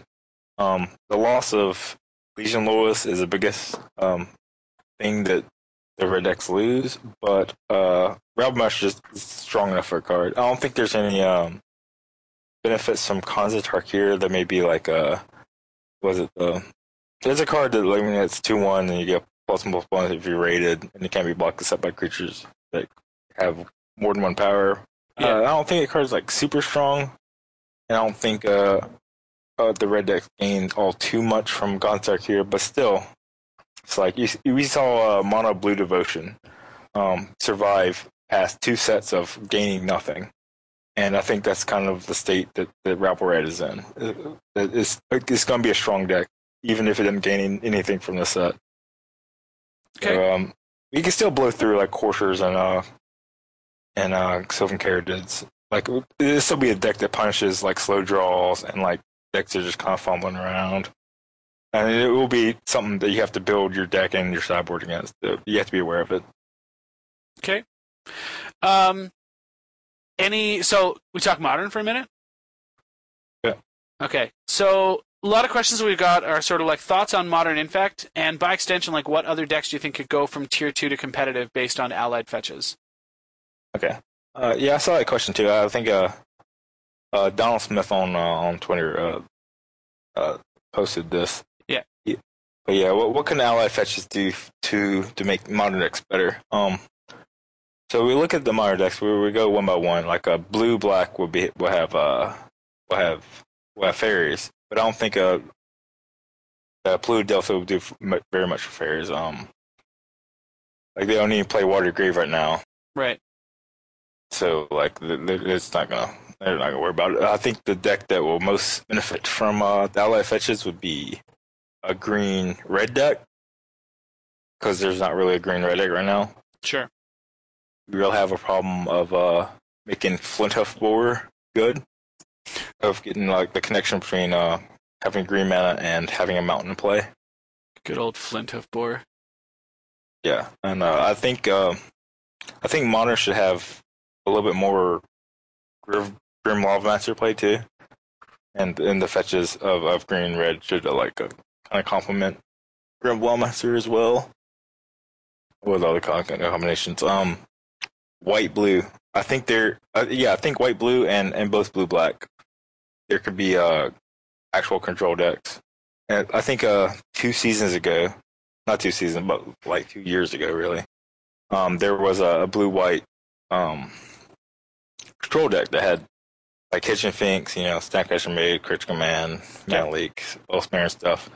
But uh, even the addition of this Flooded Strand could, could just uh, make their mana a little pushier, like uh, viability a little bit over the edge, make it a little bit more playable. Okay. Now, do you feel like it? So it's the two color decks you think that are in those two colors that are really going to get the boost. Oh, you move. Oh, uh, oh, the obvious thing that uh, well, the most impactful thing the fetch lines do is adding Windswept Heath for uh, Melira Pod. Yeah. That's what I, I guess what you're getting to. Having them uh, able to cut win, um, Misty Rainforest from the deck and just being able to play Windswept Heath, yeah, Yeah, and having it get Godless Shrine is a pretty big, big piece of that puzzle. right, yeah, yeah, I, I agree with that too. Yeah. Um, Blue White Red is looking at uh, some number of flooded strands. It may end up being like, because as it stands right now, the deck plays what for play deck plays eight fetches, so it'll probably see the deck go to like a three-three-two split. Uh, what the identity of those splits will look like is still we're still kind of up in the air on, I think. But uh, like a land that can get island and basic plains is super relevant. Yeah, I agree. I, I think you want the majority of your fetches to be able to fetch uh, Basic Island. Yeah. So, so that's something that uh, that you can see pretty shortly too. Um, yeah, so it's a pretty good one. How did you dodge Ratchet Bomb for an entire year? Yeah, I just got kind of lucky. Good old Um, Chris Casby. I know Cedric and uh, Patrick Sullivan did uh, a said talks, and they were like, "How do you beat Boss Sligh?" And I'm just uh, I posted in the comments, "Yeah, it's Rabble or just uh, play Ratchet Bomb." But uh, Ratchet Bomb is is really great against a whole bunch of one drops, and at the time, Boss Sligh was just the only deck that had a bunch of one drops in it. Yeah, And now, like a deck like Rabble Red has a more diversified casting cost among its threats, so it's not as good, and I don't know. I guess I was, people just didn't think about it during the time period where uh, I was playing uh, boss. I guess I was really the only threat. Like I was the guy playing it and like winning with it. Yeah, no one else is really playing it. So it's just not really worthy of uh, sideboards when you have to worry about things like mono black devotion and, blue white and mono blue and all this. And where we're at your bomb, don't really hit it. It only Yeah. hits that one deck, and it's not really part of meta game. Uh, there's a few people that have asked against uh, asked about Infect and Legacy. Um, but like before we get there, Infect and Modern, your thoughts on the deck? Is it good? What's it missing? Okay. Um. Well, last uh last weekend we saw Aaron Barrett win in modern with Infect. Uh, he won with a a blue green version, which uh, I've been advocating, and Okay. which uh Phil Napoli w- top eight did at uh the, the last yeah the last uh, modern Grand Prix. Yep. And um. It's still good. Um, I don't think uh, Khans Tarkir really adds anything to it. I was playing a Birds of Paradise. He he side cut it. was just it's just fine. It's just an okay card. Yeah. Um, I'm, I'm really happy to see the the move away from artifact creatures into like a Virgin Corruptor, more consistent. This good card kind of kind of uh kind of build. But uh, the most disappointing thing I saw from uh, Atlanta was uh. No, it's not really disappointing, but it's kind of like a it's kind of it's kind of funny thing to me. Uh-huh. But uh, Aaron Barrett won with a, a modern infect deck, which is a lot like uh, what what I've been advocating. Uh-huh. Uh, close enough to feel like it's my own deck. Uh-huh. And then Uh, and then in in the top 8 of of the Legacy event.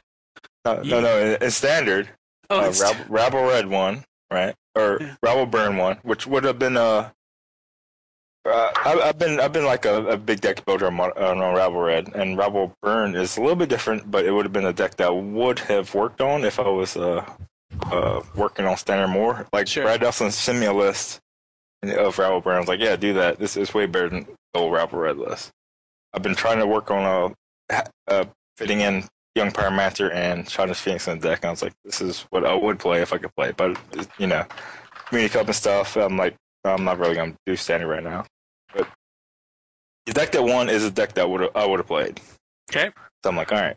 Aaron Barrett won with the modern deck I would have played. Uh, old dude won with the standard deck I would have played. Old dude. Yeah. then we get in the, the legacy, and Brad Nelson got second with the legacy deck I would have played. In fa- and and Todd came third. And then, so I, I came really close to winning, or to all three tournaments being what I would have felt like my decks. So how does that feel? Like you have people, you have people worldwide playing your decks, and like very clearly attributing them to you, right? And I mean, you were single-handedly responsible for the cost being driven up on Rabblemaster. Like you bought how many online before the Pro Tour? Uh, I bought a few, but A, f- a few hundred, right? yeah, I bought them. I sold them for like a ticket more profit each, and Uh huh. I could have probably got. Yeah, I got scared and sold out. But uh, I'm, I'm glad to see Legacy, in fact, doing doing well outside of my, my own hands. It's giving uh, it's getting more uh, reputation, I guess. So, what about it do you feel positions it well in the legacy metagame? Uh, it's not well positioned. It's just the best deck. It just does everything in every against every deck. oh, oh, I see. It's just decisively the best deck. Yeah, it's just decisively the best deck. Okay. Okay. okay. it it gets a bad rap. I mean, people view it as a, a deck that uh, I mean, it, a lot of a lot of newcomers will will pick up a simple concept like like infect and just kind of roll with it. It's, it's kind of like just a, a tribal deck, like elves or goblins or burn or something like. That's been regarded as uh, the lower tier of players play those decks because they're just easy to play or something. So it, I don't know. It, you see people winning with this deck, and you can easily say they just got lucky because it's uh, the deck that's easy to win with, but in, in fact, it's pretty complex to play. Yeah. Well, and it's interesting too because I had the luxury of actually sort of like sitting over your shoulder while we're watching, you know, the Brad and Tom mirror while we're getting ready to go out for dinner. So I'm like pulling this up and we're watching the Brad versus Todd semifinal match, Infect versus Infect, and I'm sitting here watching it beside Tom Ross. And I'm just like, it don't get much deeper than this, you know? And and so what was interesting to me is like I'm watching a lot of the gameplays and a lot of these things that seem, you know, like you're three turns ahead already. You know, and and I'm I'm sitting here going, oh, okay, so does he go for it here? He's like, no, not close. You know, or other times it's like, all right, so he's like, no, you just go for it. I'm like, what? Uh, oh, oh, oh, okay. And and it was it's educational. It, it very clearly indicated that there is a lot more going on than than you think. It's not just you know, slam your guys and just go. Not all the time, anyway. Yeah, it's pretty. It's a combo deck that can function as a, a deck that can grind people out. Uh, the the loss of uh when Brad Nelson lost to Chio Yim, it was yeah, I, I, took it a lot to home. It, it felt I hadn't felt that way since uh, Luis Scott Vargas lost in semifinals against uh was it Simon Gorston in a Pro Tour um, San Diego where LSV was playing uh, my Boston Aya deck and ended up losing a Jund. But I had a lot of uh, like personal feel in in the deck. I felt like I was playing it, and I, that's like a loss to heart. So you were there. I was kind of uh, kind of beat up whenever whenever Brad ended up losing to uh, Chihoy. You were very you were very excited leading in, and then not so much thereafter. No, I don't know. I, I kind of t- take my decks kind of emotionally, and uh, whoever who's playing it, we're emotionally invested in. Hmm. But it's, it's still a, a, a, great finish, and uh, I think Brad will end up um, like I called Brad up uh, a few weeks ago, and I was like, "Man, you're gonna need to make your way into this Players Championship for Star City Games." He was like, "Man, there's no way I can do that." And then uh, after he got the second place finish, she's like, "Yeah, I'm gonna." Well, right now he's uh 15th on, oh, no, he's like 17th on leaderboard. Where you need to move up like four more places to get into our Players Championship. Yeah, because a lot of the guys who are high on that list are already invited, right? Yeah, right. Um, a lot of guys have already already have invites. Like um. Well, you're looking at like you, Chris, uh, Joe, and BBD, and right. that's who's on the list. Yeah, who's already invited is yeah, me, Chris, Joe, BBD. Uh, Reed Duke is not on the top uh, list. Yeah. He's just uh, he's invited. Um, and, and Derek Chris, Sheets too, right? Derek Sheets is, is down there too. Uh, Chris yeah. Van Meter is up there and invited. I think that's it. Um, so that's uh fourteen. I saw it like one through fourteen. There's two people not on the top list that are invited. Like that's Derek Sheets and uh, Reed. The rest of us are up there and vetted. So they need to move up a couple a couple spots. Didn't really hard. Um, they're like 17th, 18th, and so they need to move up to like 13th, 14th. But that was not the issue before uh, they picked up Legacy deck. They yeah. picked up Infect and played in Atlanta. Yeah. Well, like Brad, Brad's gained he gained seven points with that one. Todd gained four. Like Chihoy gained seventeen. It was a lot. But uh, but yeah, I, I mean, you know, you're looking at a lot of the at-large bids, and they're still wide open. There's still a lot to go. So, yeah, people uh, people can really people can really haul ass. It's interesting. It's nice to watch. It creates a really good narrative, and like with people playing way more games uh, on the SCG circuit than they are playing on other ones, then it uh, like the Pro Tour, for example, you get a lot more movement, which is nice because there's there's like three opportunities in the weekend to to earn points, right? You've got the IQs on Sunday, you've got the Legacy Open on Sunday, and then you've got the Standard Open on Saturday. So there's there's lots of opportunity to to really get moving on that. Um, so what is what is life like as a Star City Games columnist anyway? Um, well, I write once a week, and so it, takes like a full day for me to actually process all the thoughts from like uh, uh well, my article comes out on Thursday, and it takes me like a at least entire day to process all thoughts from um, the previous weekends of events. And um, I always look at uh what people write uh on like ChannelFireball or you know TC Player, and kind of uh process their information too.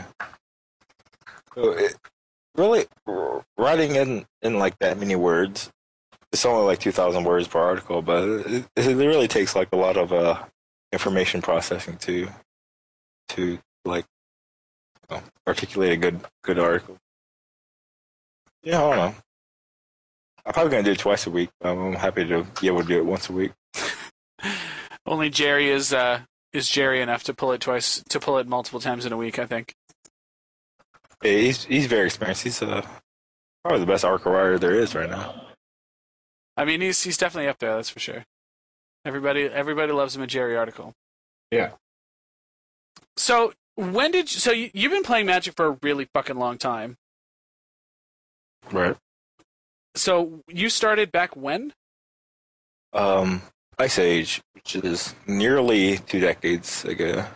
Nice. And you haven't you didn't quit? You played straight through? I I quit through Fifth Dawn through um uh, uh you know the ninja format. What's it called? Uh, Kamigawa. Kamigawa block, yeah. yeah, Kamigawa. So that was uh about about a year, about a, an even year. I wasn't playing, but I was keeping up with the game for about two years. Okay. It was like the end of Innistrad through the beginning of the next block, or beginning of the block after the next block. Okay. And and so and you've played so you've played a pile. Um is that sort of like what you would attribute to your skill? Like are you is this just something that you just have a natural affinity for or do you think that it's like cumulative experience? That, that I played a pile. Well, you've played a lot. Like a pile. You've Oh, played a oh, bunch. okay. You've played for a really fucking long time. You've played a, a, a metric shit ton of magic. Yeah, I mean, especially limited formats, it's easier knowing like just the value of a card and like value removal spell and stuff. Lim- limited really doesn't change very much from year to year. It really hasn't changed much in the last ten years. So if you have like, you know, not to overuse the word, but like an affinity for for limited, then you could you could. It's like riding a bike, know if you can ride a bike, then you can ride a bike ten years from now. So it's it's been easy to like keep up with it. Well, that's actually real promising. So, you know, if you once you get it, you don't necessarily have to, you know, use it or lose it. So that's that's good. But it's not the case for constructed though. You can that that's that's, that's uh you have to focus on that pretty hard. Like the formats change and it's like there for a long time, then it's gone forever. Okay. So you, you've seen people like like the Caw-Blade era. You've seen people like learn it really really fast and roll with it and be very successful with it, and then like you haven't heard from them since. yeah. And, uh, that can be the way with formats. Like people can just get formats and learn it, and then once it's gone, then, then it's just gone. So it's oh goodness, I had it and then I switched pages and I lost it, which is real Oh. frustrating. Uh, yeah, I remember what I was going. I was going to ask you specifically uh, about scumbag stories. Is what I was going to ask you, and I, I warned you that these were coming. So, You've a um, long history. There's bound to be a scumbag story in there. That's somewhere. right. Since you've played so much Magic, there's bound to be a moment where you were you scumbagged somebody else, whether it's on purpose or by accident, or whether you yourself were the result of attempted scumbaggery. And you're asking me? I'm asking you. Uh, I'll tell you a story at the invitational before the last one. 'Kay. Where I think I could have scumbagged a guy, but I didn't. I was playing against Tom Strong, uh, a reasonable suc- successful guy. I, uh, I have a, a way of losing the first match of every of every day, which I lost the first round of the first day, and this is the second round or the first round of the second day. and I'm playing Boss Sligh against Blue White Control. And we get down to the second. It's the second game, and it's kind of close.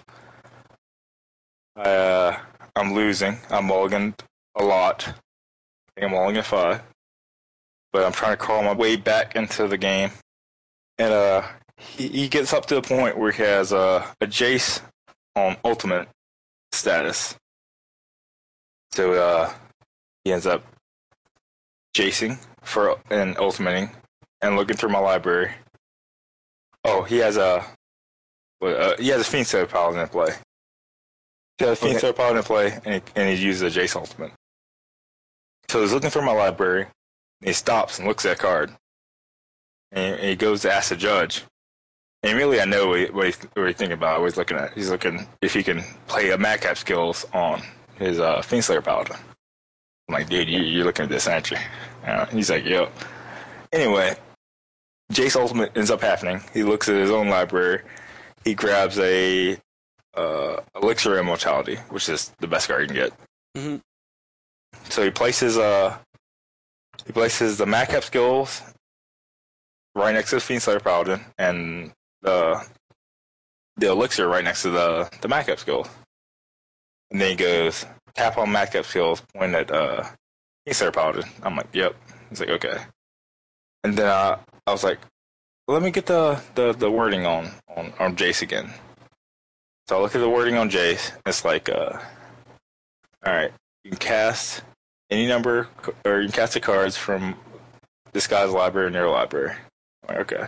I was looking for if you could uh, cast it at any time during a turn or right now.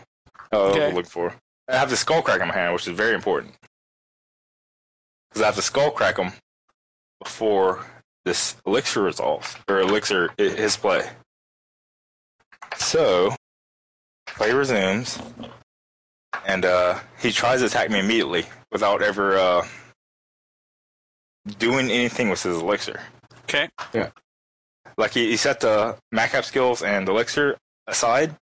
He made an action, like a physical action that, that he's casting the Madcap skills, but he didn't do any physical action uh, to cast uh, the elixir.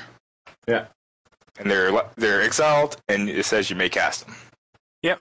Yeah. Okay. But I'm really worried about. Uh, well, I have to have some window to cast this Skullcrack before this elixir resolves, or I can't win the game. Right. Because this, you know this Fiend Slayer about to hit me. I need to do this for its elixir resolves. Or you can just you can gain five, and I'm out of the game. So I'm like, uh, I read. Uh, well, his his Jace is in Japanese, which is why I'm I'm calling over the judge and stuff. I'm like, hey judge. Well, I call him off to the side. I'm like, uh, well, he immediately pointed at Madcap skills, put it on the Fiend Slayer, attacked me in a very fast motion. I'm like, all right, let me, let me bring this judge to the side. I'm like, hey, judge, I need a, to uh, to resolve the skull crack at some reasonable time. It, the way I read Jace is you have to cast him right now, and if this uh, elixir already resolved, then we need to back up at some point so I can skull crack them. But really, what I could have done is like say, hey, uh, this is a May. He didn't do any motion for this elixir to resolve, Ah. Yeah. And uh, yeah.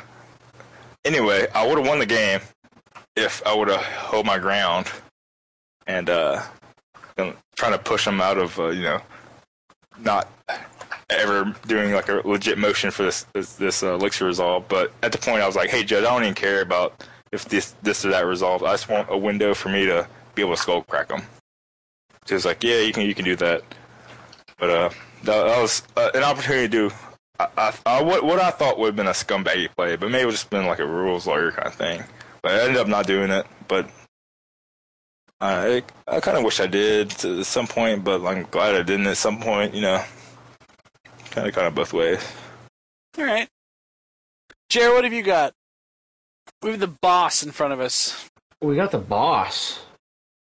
What are like the three biggest things that you see people who pick up like an aggro deck? Because aggro decks play very, very differently than most decks. Like you're always seem to be playing uphill. Like what are what are three things that you always commonly see people do wrong, and like what would be like three pieces of advice that you'd give somebody who's getting into crazy all out aggro decks a- a- as like some pointers to do better in their matchups?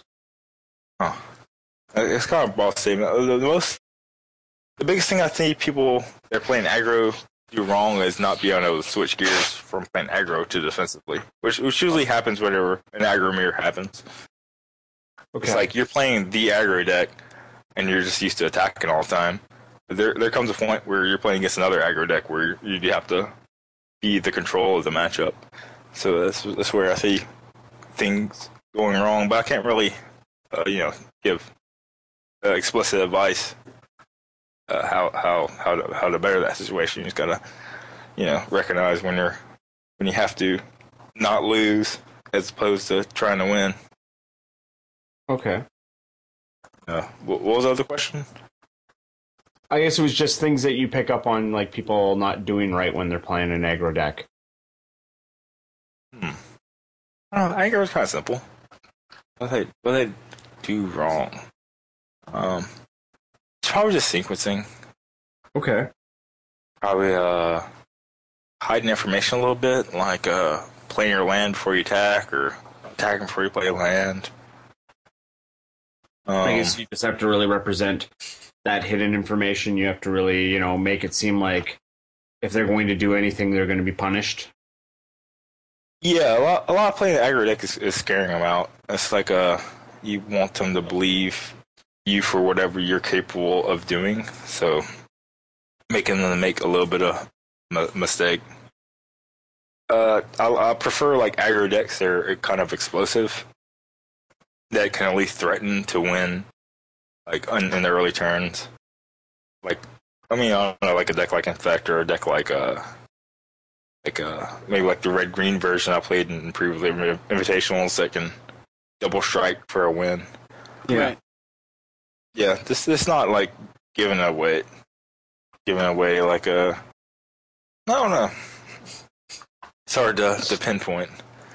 Okay. Um, how do you feel about the current draft format? Do you like M15? I know it's pretty much dead, deceased, whatever, but how, how did you like it? How did I like it? Well, Yeah. I don't know. That's like a, a dead format to me. I, I thought it was fine. It was just basic core set stuff. Okay. So, are you pre-releasing this weekend? I am. I'm I'm playing uh the Friday midnight release, and I'm gonna play Saturday. And I'll play uh Sealed on Sunday, and then a two-head giant for my girlfriend on Sunday as well. Jesus, man, busy, busy. So, are you gonna? uh I mean, we played a lot of Khans, a lot of Khans.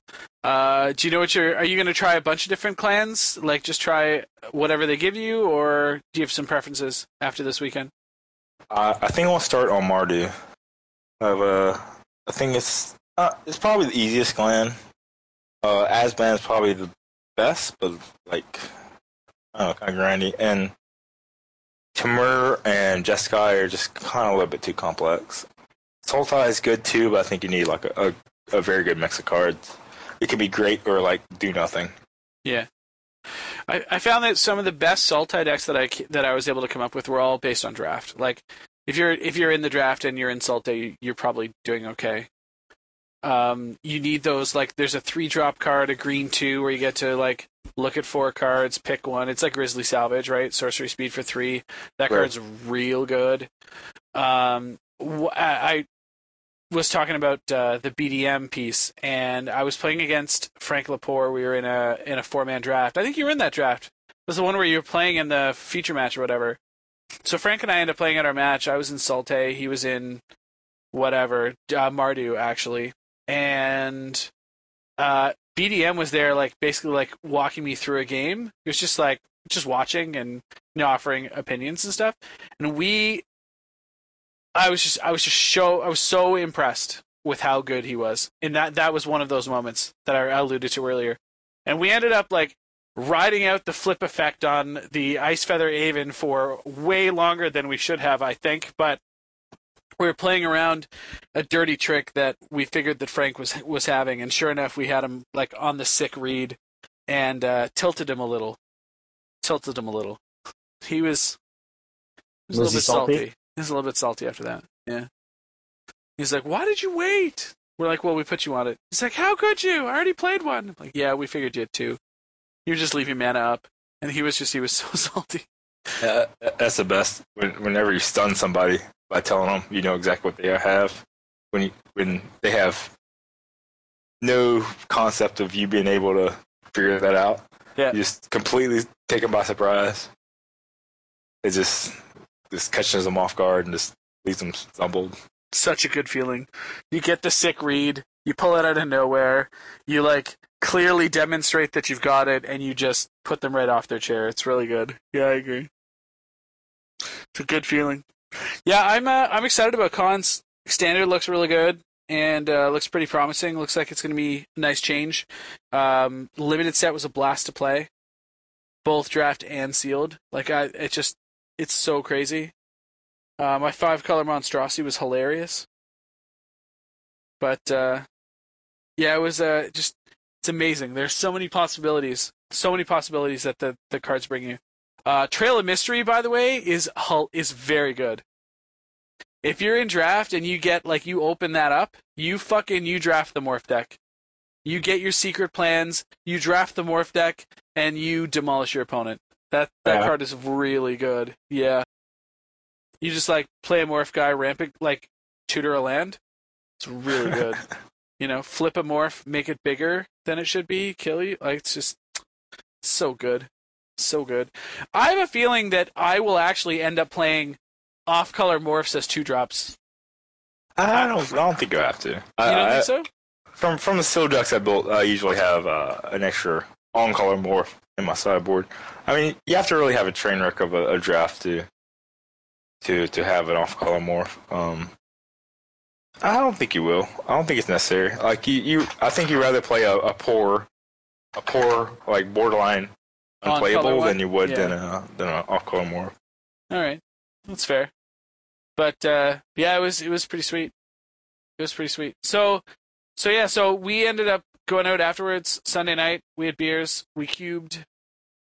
It was a it was a good end to a wonderful weekend. I ended up signing some cards. I ended up signing a uh, Foundry Street Denizen for Bjorn and a Rabblemaster for Frank Lepore.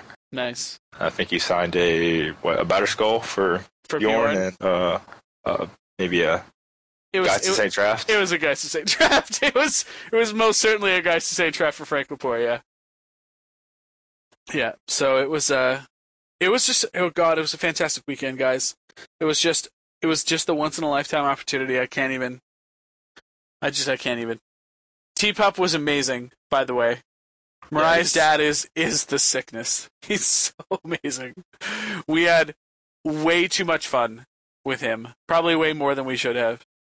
But, it's, uh, it's, it's the longest uh, span where I've informally met somebody to actually meeting them. Yeah, I imagine. yeah, Like, it's like I- 20 years, right? I, I've met uh, T Pup on IRC. Wow, it was like a, like a few years after Mariah was born. It was like 14 years ago, Wow. and there met the guy. But like we were all just cool with each other. We always follow each other. Like he didn't even know that I was Tom Ross, and like my screen name was Citrus D.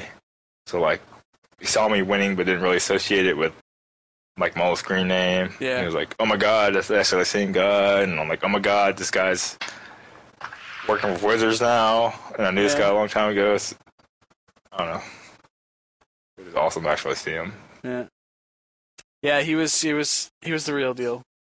Just s- such an amazing human being. So, shout out to him. It was pretty awesome. So, you guys this weekend, did you guys play any Magic? Were you? Yeah, it was our WMCQ weekend. Holy fuck! What happened? Uh, so I ended up judging the PTQ, Okay, and that was crushed by Mr. Ben Moyer. of course. Yeah. Yeah, so he came in and uh, stomped some guys around. Uh, my buddy Nick, that I always talk about, uh, he ended up uh, being the finalist in that. So, yeah, Ben beat him pretty silly uh, in the end. And uh, that was a good event. Like it was, it was uh, fun to uh, judge that. Uh, we had a, a pretty good crew, and uh, the tournament went pretty swimmingly. So, like that was really nice how that kind of all played out. Good. Uh, they had coverage going all night, so that was great. And uh, it was it was going really well. Like uh, nothing too crazy, nothing too wild from the judge calls or anything like that. So it, it was it was just a good standard fun time, but you know it was actually limited. Yeah. Uh, and I was in a weird spot because I decided that on it must have been Thursday night or Friday night that I was going to watch FNM from Japan on like the Happy MTG stream, Oh God. and I saw a deck. Okay. and I decided that I had to build this deck because it was just mind blowingly bizarre. Oh no. So I get distracted because I'm not feeling comfortable with any of the decks I'm testing for standard, and I picked this thing up. And I didn't have the deck list, but you know, just watching a couple games, you kind of got an idea of what he was doing. Uh huh. So it was playing Ornithopters, Illusionary Angels, Yep. Uh, Goblin Rabblemasters. Yep. It was playing Hour of Need. Yep. You know that card? Yeah. Yeah. Okay. Instant sphinxes. Yep. Yeah, yeah. Springleaf Drum, uh, Generator Servants, couple like Lightning Strikes, uh, Hammer Fist. It was very aggressive, and goldfishing with the deck is a lot of fun because you can do some really obscene things. Okay. In that, you know, getting like four four flyers is actually pretty simple to do. You can do it on turn two. It's really easy to do on turn three. So that that's kind of powerful. Okay. So I kind of like was I had the deck put together and I was trying to jam games with it uh, here and there on the Saturday, and I was having some success. And then I hit a string where it's just like I couldn't make the deck combo. Sad. So I get home. It's pretty late. I got to be up, you know, first thing to come in and uh, playing the standard. So I sit there and I look through all my options, and then it really just gets to the point like, what do I actually have time to physically put together? Because my room, like my office for Magic cards, is just a nightmare. There are cards everywhere. Okay. So I go and I start picking up stacks, and lo and behold, there is the Naya Planeswalkers. Nice. So I sat there. I'm like, you know what? I just got to put my faith in Mr. Scotty Mac, and I run this list. All right. So I put it together, and I get all the land and everything, and it's all set up and it's all ready to go. And it's like, okay, let's just register it and see what happens. So I get the round one feature match against Curly, Andrew Huska. Yep. And Huska's playing like the 75 cards from uh, the Blumfather. So it's a black green mid range thing. Uh huh. and I have like this hand where it's like literally just planeswalker, planeswalker, planeswalker, and like lands, and uh, I think I had a Caryatid. Sure. So I'm just like, okay, so let's just play dudes, put lands out, and then it was just five turns of casting planeswalker. So it's like I cast a planeswalker, get a little bit of value. He does something to kill the planeswalker. I cast another planeswalker, get a little bit of value. He kills the planeswalker. I cast a planeswalker, get a little bit of value. He kills the planeswalker, and he just couldn't keep up. Like it was just hayma- haymaker after haymaker. That's what it does. Good. Yeah. So uh, yeah, game one, like I just utterly smash him, and he's just sitting there, just like I, I can't believe this. Like I can't believe that Scotty Max fucking me from here. So Yes, sir. yeah. Oh yeah, he he he was respecting. He so game two, like we do our sideboarding and everything like that. Game two, game two's not even close. Like he has like this one option, like right at the beginning of the game where he thought seizes me.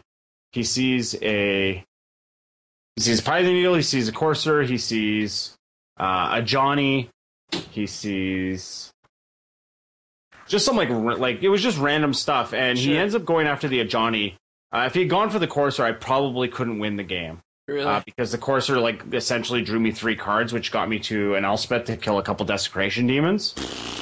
Boom. But it was pretty funny, like after the fact, where it's like I didn't jam Pithing Needle on turn one, and it ended up benefiting me because like I shut down a Nissa and then I drew another one and shut down Swamp for uh, Connections. Underworld Connections. so and sick. like after it was all done, like I go into the room and like they were looking at me and like, why did you bring in Pithing Needle in this matchup? It's like because I'm stone dead to Pack Rat. Yeah. Like I can't beat that card. correct. And they're like, well, like, how would you know? It's like, well, like it, honestly, if you looked at like Scotty Mac, um, I watched him play the deck. If Scotty Mac was playing the deck in that matchup, he would have like jammed that thing out turn one, so it couldn't get thought seized off the top, tap land. Like Yeah. it just would have been out there naming Pack Rat, and I just didn't feel like he had it. So that, that's the only reason I didn't play it there like that. But it ended up being very, very valuable.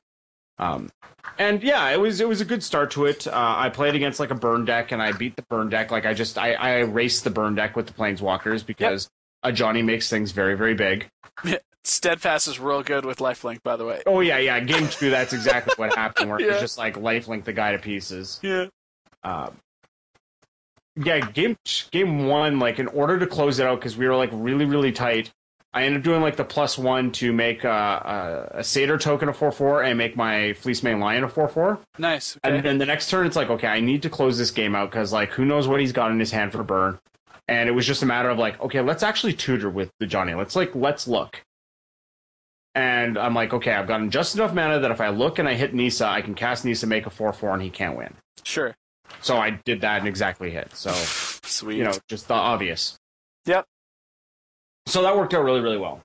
Um, so yeah, I'm I'm on a high. I'm 2-0. It's the best I've been doing in constructed in a very while, long while. Like I should have played the limited tournament because I I usually have like decent limited success, but standards just been terrible for me. yeah, yeah. So up 2-0, I'm feeling really, really good. And then uh, I decide to you know get paired up against uh, Francis. No god. Saint. So you know, Yeah. it's just like let's just hit all the ringers. Uh, and playing against Francis, he's playing the exact same 75 as Curly, Uh huh. and I just don't have the right cards. I Sure. just can't get the right cards. So he just we play a very long game one where he just is able to outcard me because that's what his deck's designed to do. Yep. Um, I only really get any sort of advantage out of planeswalkers where I can kind of like make my own two for ones, Mhm. uh, or having like the Ajani and being able to like plus the Ajani to search for cards and stuff like that. But for the most part, if we're both hellbent, he's winning, and that's exactly what happened. Yeesh. Yeah, so it was a little dis- derail, but at the same time, it's like you know that's that's that's a player I'm allowed to lose to. Like you know, you don't want to lose to anybody, but that's a player I'm allowed to lose to. Um, Sure. Like, he's very good. he's very very good. Like Yeah. he's he top eights everything. Yep. In our in our you know neck of the woods. Yep.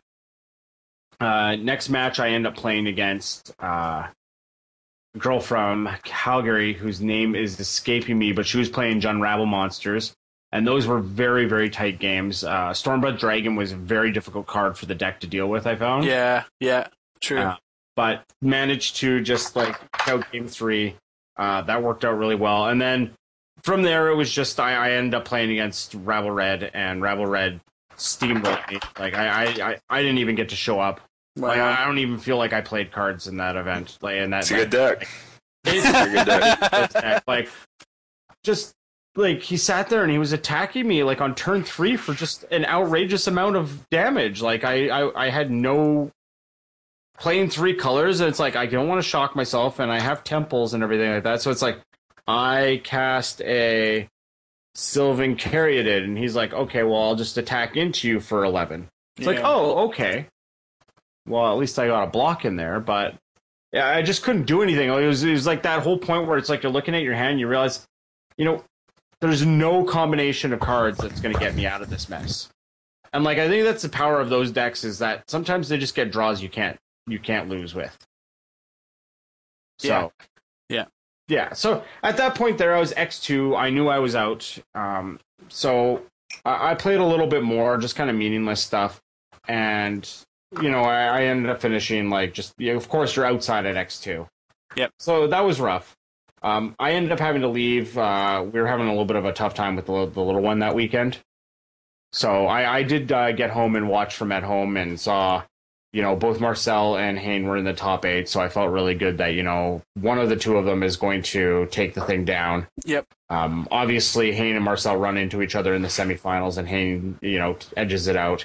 Yep. And then the finals was a really, really fun like match of magic to watch. If you get a chance to like find the the the vods, Yep. I definitely watched the finals. Um, it was blue white control. Hayne was playing the black green deck, and it was just a very very like the game three was a very good example of just superior play. Like Wow. both of them played very very strong magic that day, but Hayne like set it up. Like you could watch it. You it was it was scripted how he was going to dismantle his opponent, and it was like over a, a series of turns. And everything that Hayne did, like you could just understand what his goals were just by the way he was playing it, like his sequencing, and it just everything that he did undid his opponent. Wow. Yeah, he, he set up like this three turn gambit that uh, left him with uh, a Nissa, and that's enough. Hmm. So, a very, very good game to watch. Like some of the best magic that I've watched uh, in a bit, which is just watching Hayne do that there. So, you know, I felt disappointed because I really wanted to have some success in that tournament. Um, I didn't really get there, but it's good to see that Canada is going to have Sweet fucking a team. ridiculous team going into that tournament. Yeah.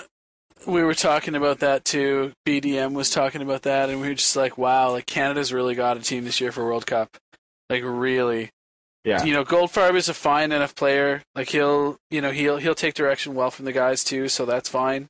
Yeah. And you know, like otherwise, you've got Hayne and McLaren. Yeah. Like, really? Seems pretty good. So Big Z made the team for his his respective nationality. Oh yeah. Yeah. Yeah, so that's pretty exciting. And Yeah, I saw Neil Oliver making his team. and so- Neil Oliver. Yeah. US uh, US team, so that's that's good for them. yeah, and that was a good one too. Like BD, uh, BBD was in the top eight for that one, Oh yeah. but uh, couldn't pull it down. But it Yeah. was yeah, it looked real good. I I really like uh, Sweden's team uh, of Joel Larsson and Olle Rade. Oh jeez. Yeah. I saw that on Twitter. Rade's back. I'm like, oh my god. Uh, That's my hero. He uh, really put the first steps toward making the Legacy Infect deck. Oh really? Yeah, I, I've always given him a, a lot of credit. But, but my Oh. first my first question was like, why aren't you running a Silver Scape, uh, Sylvan uh, Safekeeper in this deck? And I was like, if this guy's not running this, this card in this deck, then this could should be running the deck Yeah. since that's his uh, that's his card. The card I associate most closely with Olle Rade is Giant Trapdoor Spider and Stormbind. but that's how old I am. I was uh, I was there. I know you were. I know you were. Yeah. I remember. Uh, I remember the, the baby Huey days. I remember. Uh, So are Yeah. you are you looking to get back on the tour? Is that next for you? Now that you're like crushing all these invitationals? I'm uh I'm on playing Grand Prix. I'm, I'm not going to change my pace or anything. Uh, I've been playing on at PTQs and just like not making it. So, you know, just uh, losing out in or semifinals or finals or whatever. But uh, I'm gonna play in Grand Prix Orlando coming up here October third through fifth. This is, is uh, Khans of Tarkir Limited, Sweet. which uh, uh, I'm actually as as as well You're as ahead of done. the curve.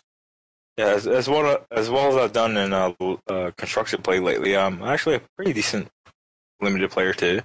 All all three of my Grand Prix that I've top eighted have been have been limited. I think I'll I think I'll do fine this time around. And if not, then uh, I've already booked for uh, Grand Prix New Jersey, which is another StarCityGames uh, run event, which Nice. uh, and that one's Legacy. And uh, yeah, I, I, think know I'm lots of guys getting ready for that. yeah, I, I, I like where I'm at in Legacy right now. and I feel like my chances are pretty good for getting on the Pro Tour at that event. Oh, I would think so. Yeah, I would think that a Legacy Grand Prix is right up your alley. Yeah. So that's awesome. Jay, did you play any Magic this week? I don't think so. Um, as far as I know, no. I just studied. Had to do schoolwork. Yeah. You uh it was a good show last week. Yeah, and I, I mean, like, I tried to get some. Uh, I tried to get some like cube going a bunch of times, but everybody was at the, that fucking WMCQ. Literally everybody was there but me. So. Yeah. And I'm pretty sure that nobody got me a Geist. So that's also great. Boo. The worst. The worst, the super worst. I wasn't Uh, able to get any guys. Everyone was like sandbagging them. Wow. So- I have like six of them. Yes, nice for you. Hmm. Maybe I'll send you one. Um. So, are you guys pre- are you guys pre-releasing this weekend? Like Tom, obviously you are. Jay, are you or Jer? Are you guys pre-releasing this weekend? No, Uh, I gotta work this weekend. Yeah, I don't think so. Booze. I'm not excited for this set, and uh, I I'm really not impressed with the whole that stupid box thing, so I really don't want to participate in that. It's really too bad. It's uh, having played like a lot of it, it. It I feel like it's a lot of fun. There's a lot of different decks that are still going to be discovered. Like the archetypes pretty deep. The archetypes are pretty deep, I think. So it's uh, I'm really excited. It's going to be really neat. But I mean, like we've seen a pile of it too. So Yeah, I'm upset that I don't get a chance to play, but our uh, our local store does usually a sealed uh, when the set gets released for Friday Night Magic instead of just drafting. oh, nice. So I'm hoping to be able to play that. Um, I just I know my upcoming weekend is going to be pretty crazy because I, I didn't get that chance to go and do my L2 test yet. Mm, So I'm really trying to get that uh, all organized. Good. If that's the case, Jay, I'd love to come by and bring you beer or something like that to say howdy? Yeah, I'd be sure. Next to woods. Yeah, of course. That'd be cool. We could Yeah. cube maybe. Yeah, that would be super sick. Yeah. Well, it looks like I will also not be pre-releasing. My wife is going away for her ALS run this weekend. Oh, sweet. Oh, yeah. Yeah, so uh, so she won't be here. So I instead I'm going to spend the time with my wonderful, beautiful daughter, and we are going to Ribfest. Oh, Ribfest. Yeah, and there is a U2 and a Blue Rodeo cover band. fucking there. awesome. That's so good. It's so good. It's like I love Blue Rodeo. Me love too. 'em. I got to see them uh, for New Year's Eve. Uh, like I think when I was in grade twelve, Mm, and it was wicked. Yeah, yeah, big fan. It's like them and Neil Diamond really bring me back to like my childhood. You know, like they both they both remind me of my dad. So, so that's kind of cool. Not like he's dead or anything, but you know, it's like they remind me of my dad. So, yeah, it's uh, so that's gonna be cool. I've never done a rib fest before, um, so that's gonna be exciting. I like ribs. I like ribs. I like ribs. Ribs, Yeah. ribs, ribs. But uh, so I, I think that the next time I will get a chance to play with Khans of Tarkir will be the online pre-release, which I'm actually going to do in stream. Oh, okay. Well, yeah, if it's for the stream, then that's fair. Well, I'm going to do it on the weekend. Like I think that's going to end up happening. I think it'll probably be the Friday night, and if not the Friday night, then the Saturday night because I know the wife's going out for something else. It's her birthday weekend, but she's got a bachelorette party to go to. So I imagine it's going to be she's going to go stay downtown and have a shit show. So the little one's going to go to bed, and it's going to be fucking stream. So that's pretty exciting. Um, I have cubes up right now, right? Yes. So that means Wednesday night I'm cubing with uh, Cedric Phillips, bringing him back to the stream stage. Sweet. So I'm going to actually put that one up on uh, twitch.tv slash Mr. Scotty Mac. Yeah. So that one's going to be fun as hell. And uh, and yeah, I don't know. I think you know what? I think Monday I'm going to stream that uh, new Bant Modern deck that uh, Jerry put up in his article series this week. I didn't see that. It's uh, it's a Geist of Saint Traft Bant Ah, mid-range deck. okay. Yeah. But uh, you know, I'm willing in between formats. Modern's always good, and uh, you know, I like me Noble Hierarchs and Geist of Saint Trafts. I, Sure. I've been on record knowing, you know, playing those two cards in the same deck. So it should be fun. I'm excited. We will rock that for a while, and when I'm uh, at some point in time, I am going to play Legacy on stream, and we'll start with Infect, and Tom will come and join me. Oh, sweet. Good on you, Tom. All right, I got your back. Don't worry about it. Always. Got you covered, dog. Always. Tom, you're streaming yourself too now, aren't you? Uh, yeah, I've been I've been mainly streaming uh Legacy Infect, which is uh ten o'clock my time, which is central. Uh, I've, I've been doing that the past like uh about about a month or so ago, but uh not lately, not since the Community Cup. Um, Yeah. but probably I'll be doing it again. Um, I think I'll be streaming Khans of Tarkir Limited more than anything else, and then like the near future. Yeah. Nice. But uh, yeah, to watch out for that, I guess. Uh, you What's know, twitch.tv slash uh, Boss MTG. nice. Boss MTG is uh, my. I've kind of tried tried to streamline that for my social media, so yeah. Twitch.tv slash Boss MTG, and you know my Twitter handle is Boss underscore MTG. Excellent. Yeah, you guys should check that out. Are there days typically that you stream, or is it like every, you know every other day? Like, are you typically one or two days a week? Is it whenever it strikes you? It's typically not weekends. Um, I'm usually somewhere playing at something, you know, on Yeah. weekends. Like Friday nights, I might be playing Friday Night Magic, but if not, then I'm traveling that Friday to somewhere, like, a, like an SCG Open or Grand Prix or something. Sure. And yeah, it's the same thing for that Saturday and that Sunday. But uh, I don't know. It's, this is like weekdays. I don't have a set schedule. I, I would like to make a set schedule in the future. Whenever I make streaming like a, a more like important thing in my life. I'm I'm kind of just doing it right now. It's just like a fun hobby kind of thing. But um, I'm looking into it to do more of as like a serious thing. Yeah. and which I would have a more set schedule for people to follow. Nice. Well, let us know when that happens, and uh, we will, of course, help to tweet and promote the sheet out of it. It will be fantastic. I appreciate it. Awesome. All right. Um, well, we've been running. We've run late. Not quite as late as you guys ran last week. Holy God. Yeah, we talked a lot. It was pretty ridiculous. It was good times though. Oh yeah, no, absolutely. I wish I just wasn't plague infected right now. Yeah. Ugh, it's terrible. Well, um, if there's anything else that uh, you guys want to ask Tom or hit him up, obviously, you know he's he's given you the Twitter handle. It's at boss underscore mtg. You can catch him on his Twitch channel at twitch.tv slash boss mtg. Anyone else that you want to shout out? Anything else? Uh, anything else you want to add, Tom? Oh, don't know. I'm pretty good for right now. All right, Jay. Uh oh, I'm uh I'm tomorrow. I'm gonna start a new ante league at, at my university. There's Oh, couple guys. wicked! There's a couple guys that are in already, so hopefully it'll garner a little bit more interest. But I think it'll just be fun either way. Who cares, right? Nice. Uh, do you know what three packs you're gonna pick? Uh, nope, I don't. You guys just gonna like random it up? Yep, we're just gonna pop over to Phoenix maybe and just grab some some shiz.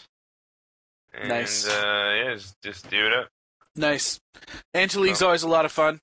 There Yeah. are uh, there are in fact actually a million and one ways to draw dick, Yeah, as it Yep. turns out. as it turns out. That you can find phallic artwork in everything.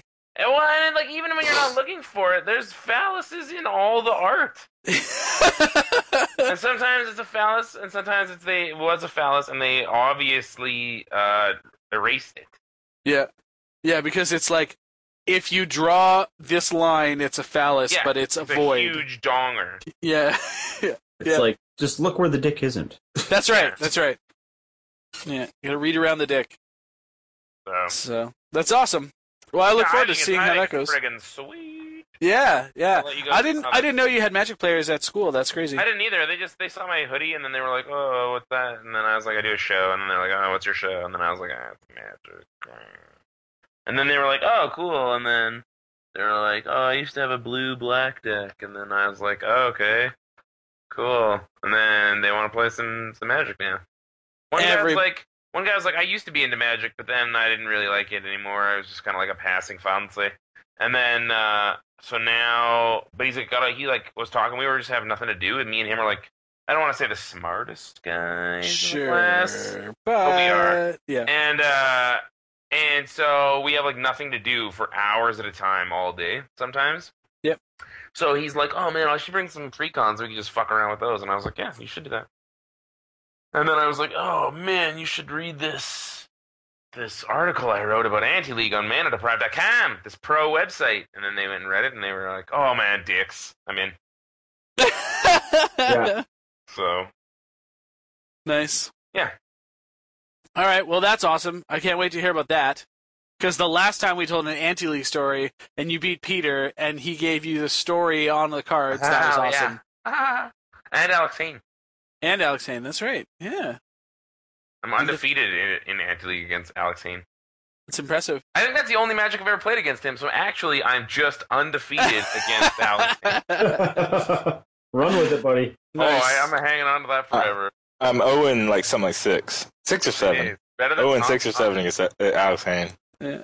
And I beat the guy. in Magic Play or or Werewolf or like you know Or just you know flip, and- flip this coin for eight hundred dollars. Yeah, do not basic coins. basic life decisions, anything. Yeah, he's such a degenerate. That guy. Yeah. So funny. Yeah. Yeah, if he ever wants to bet with you, you have to figure out why he's got the angle on you.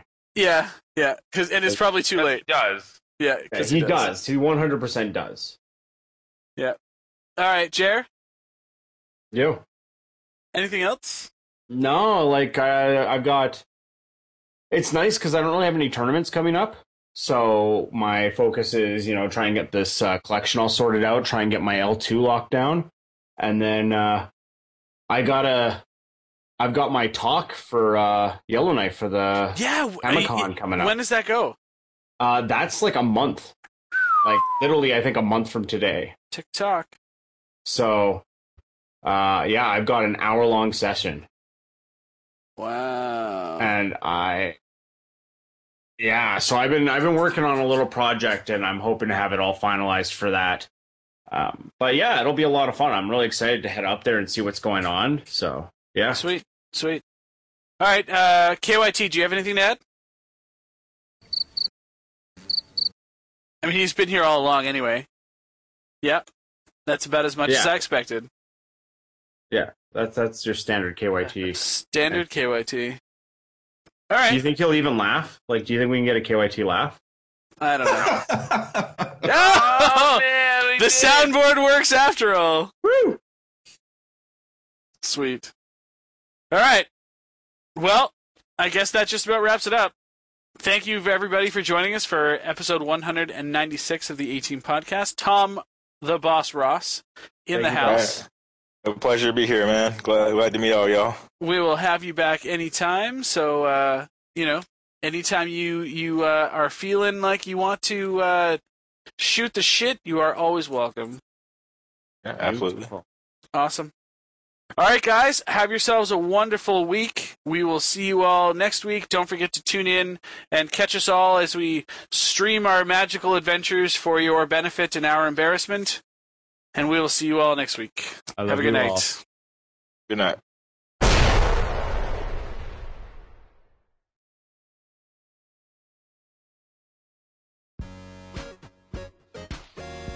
All right, 196. 196. We have five minutes and 45 seconds of pre show recording. Kyle will be fine. All right. Hey everyone, welcome. you did that on purpose. the stick derail It was real good too. It was real good. Okay. You have any questions before we start, Tom?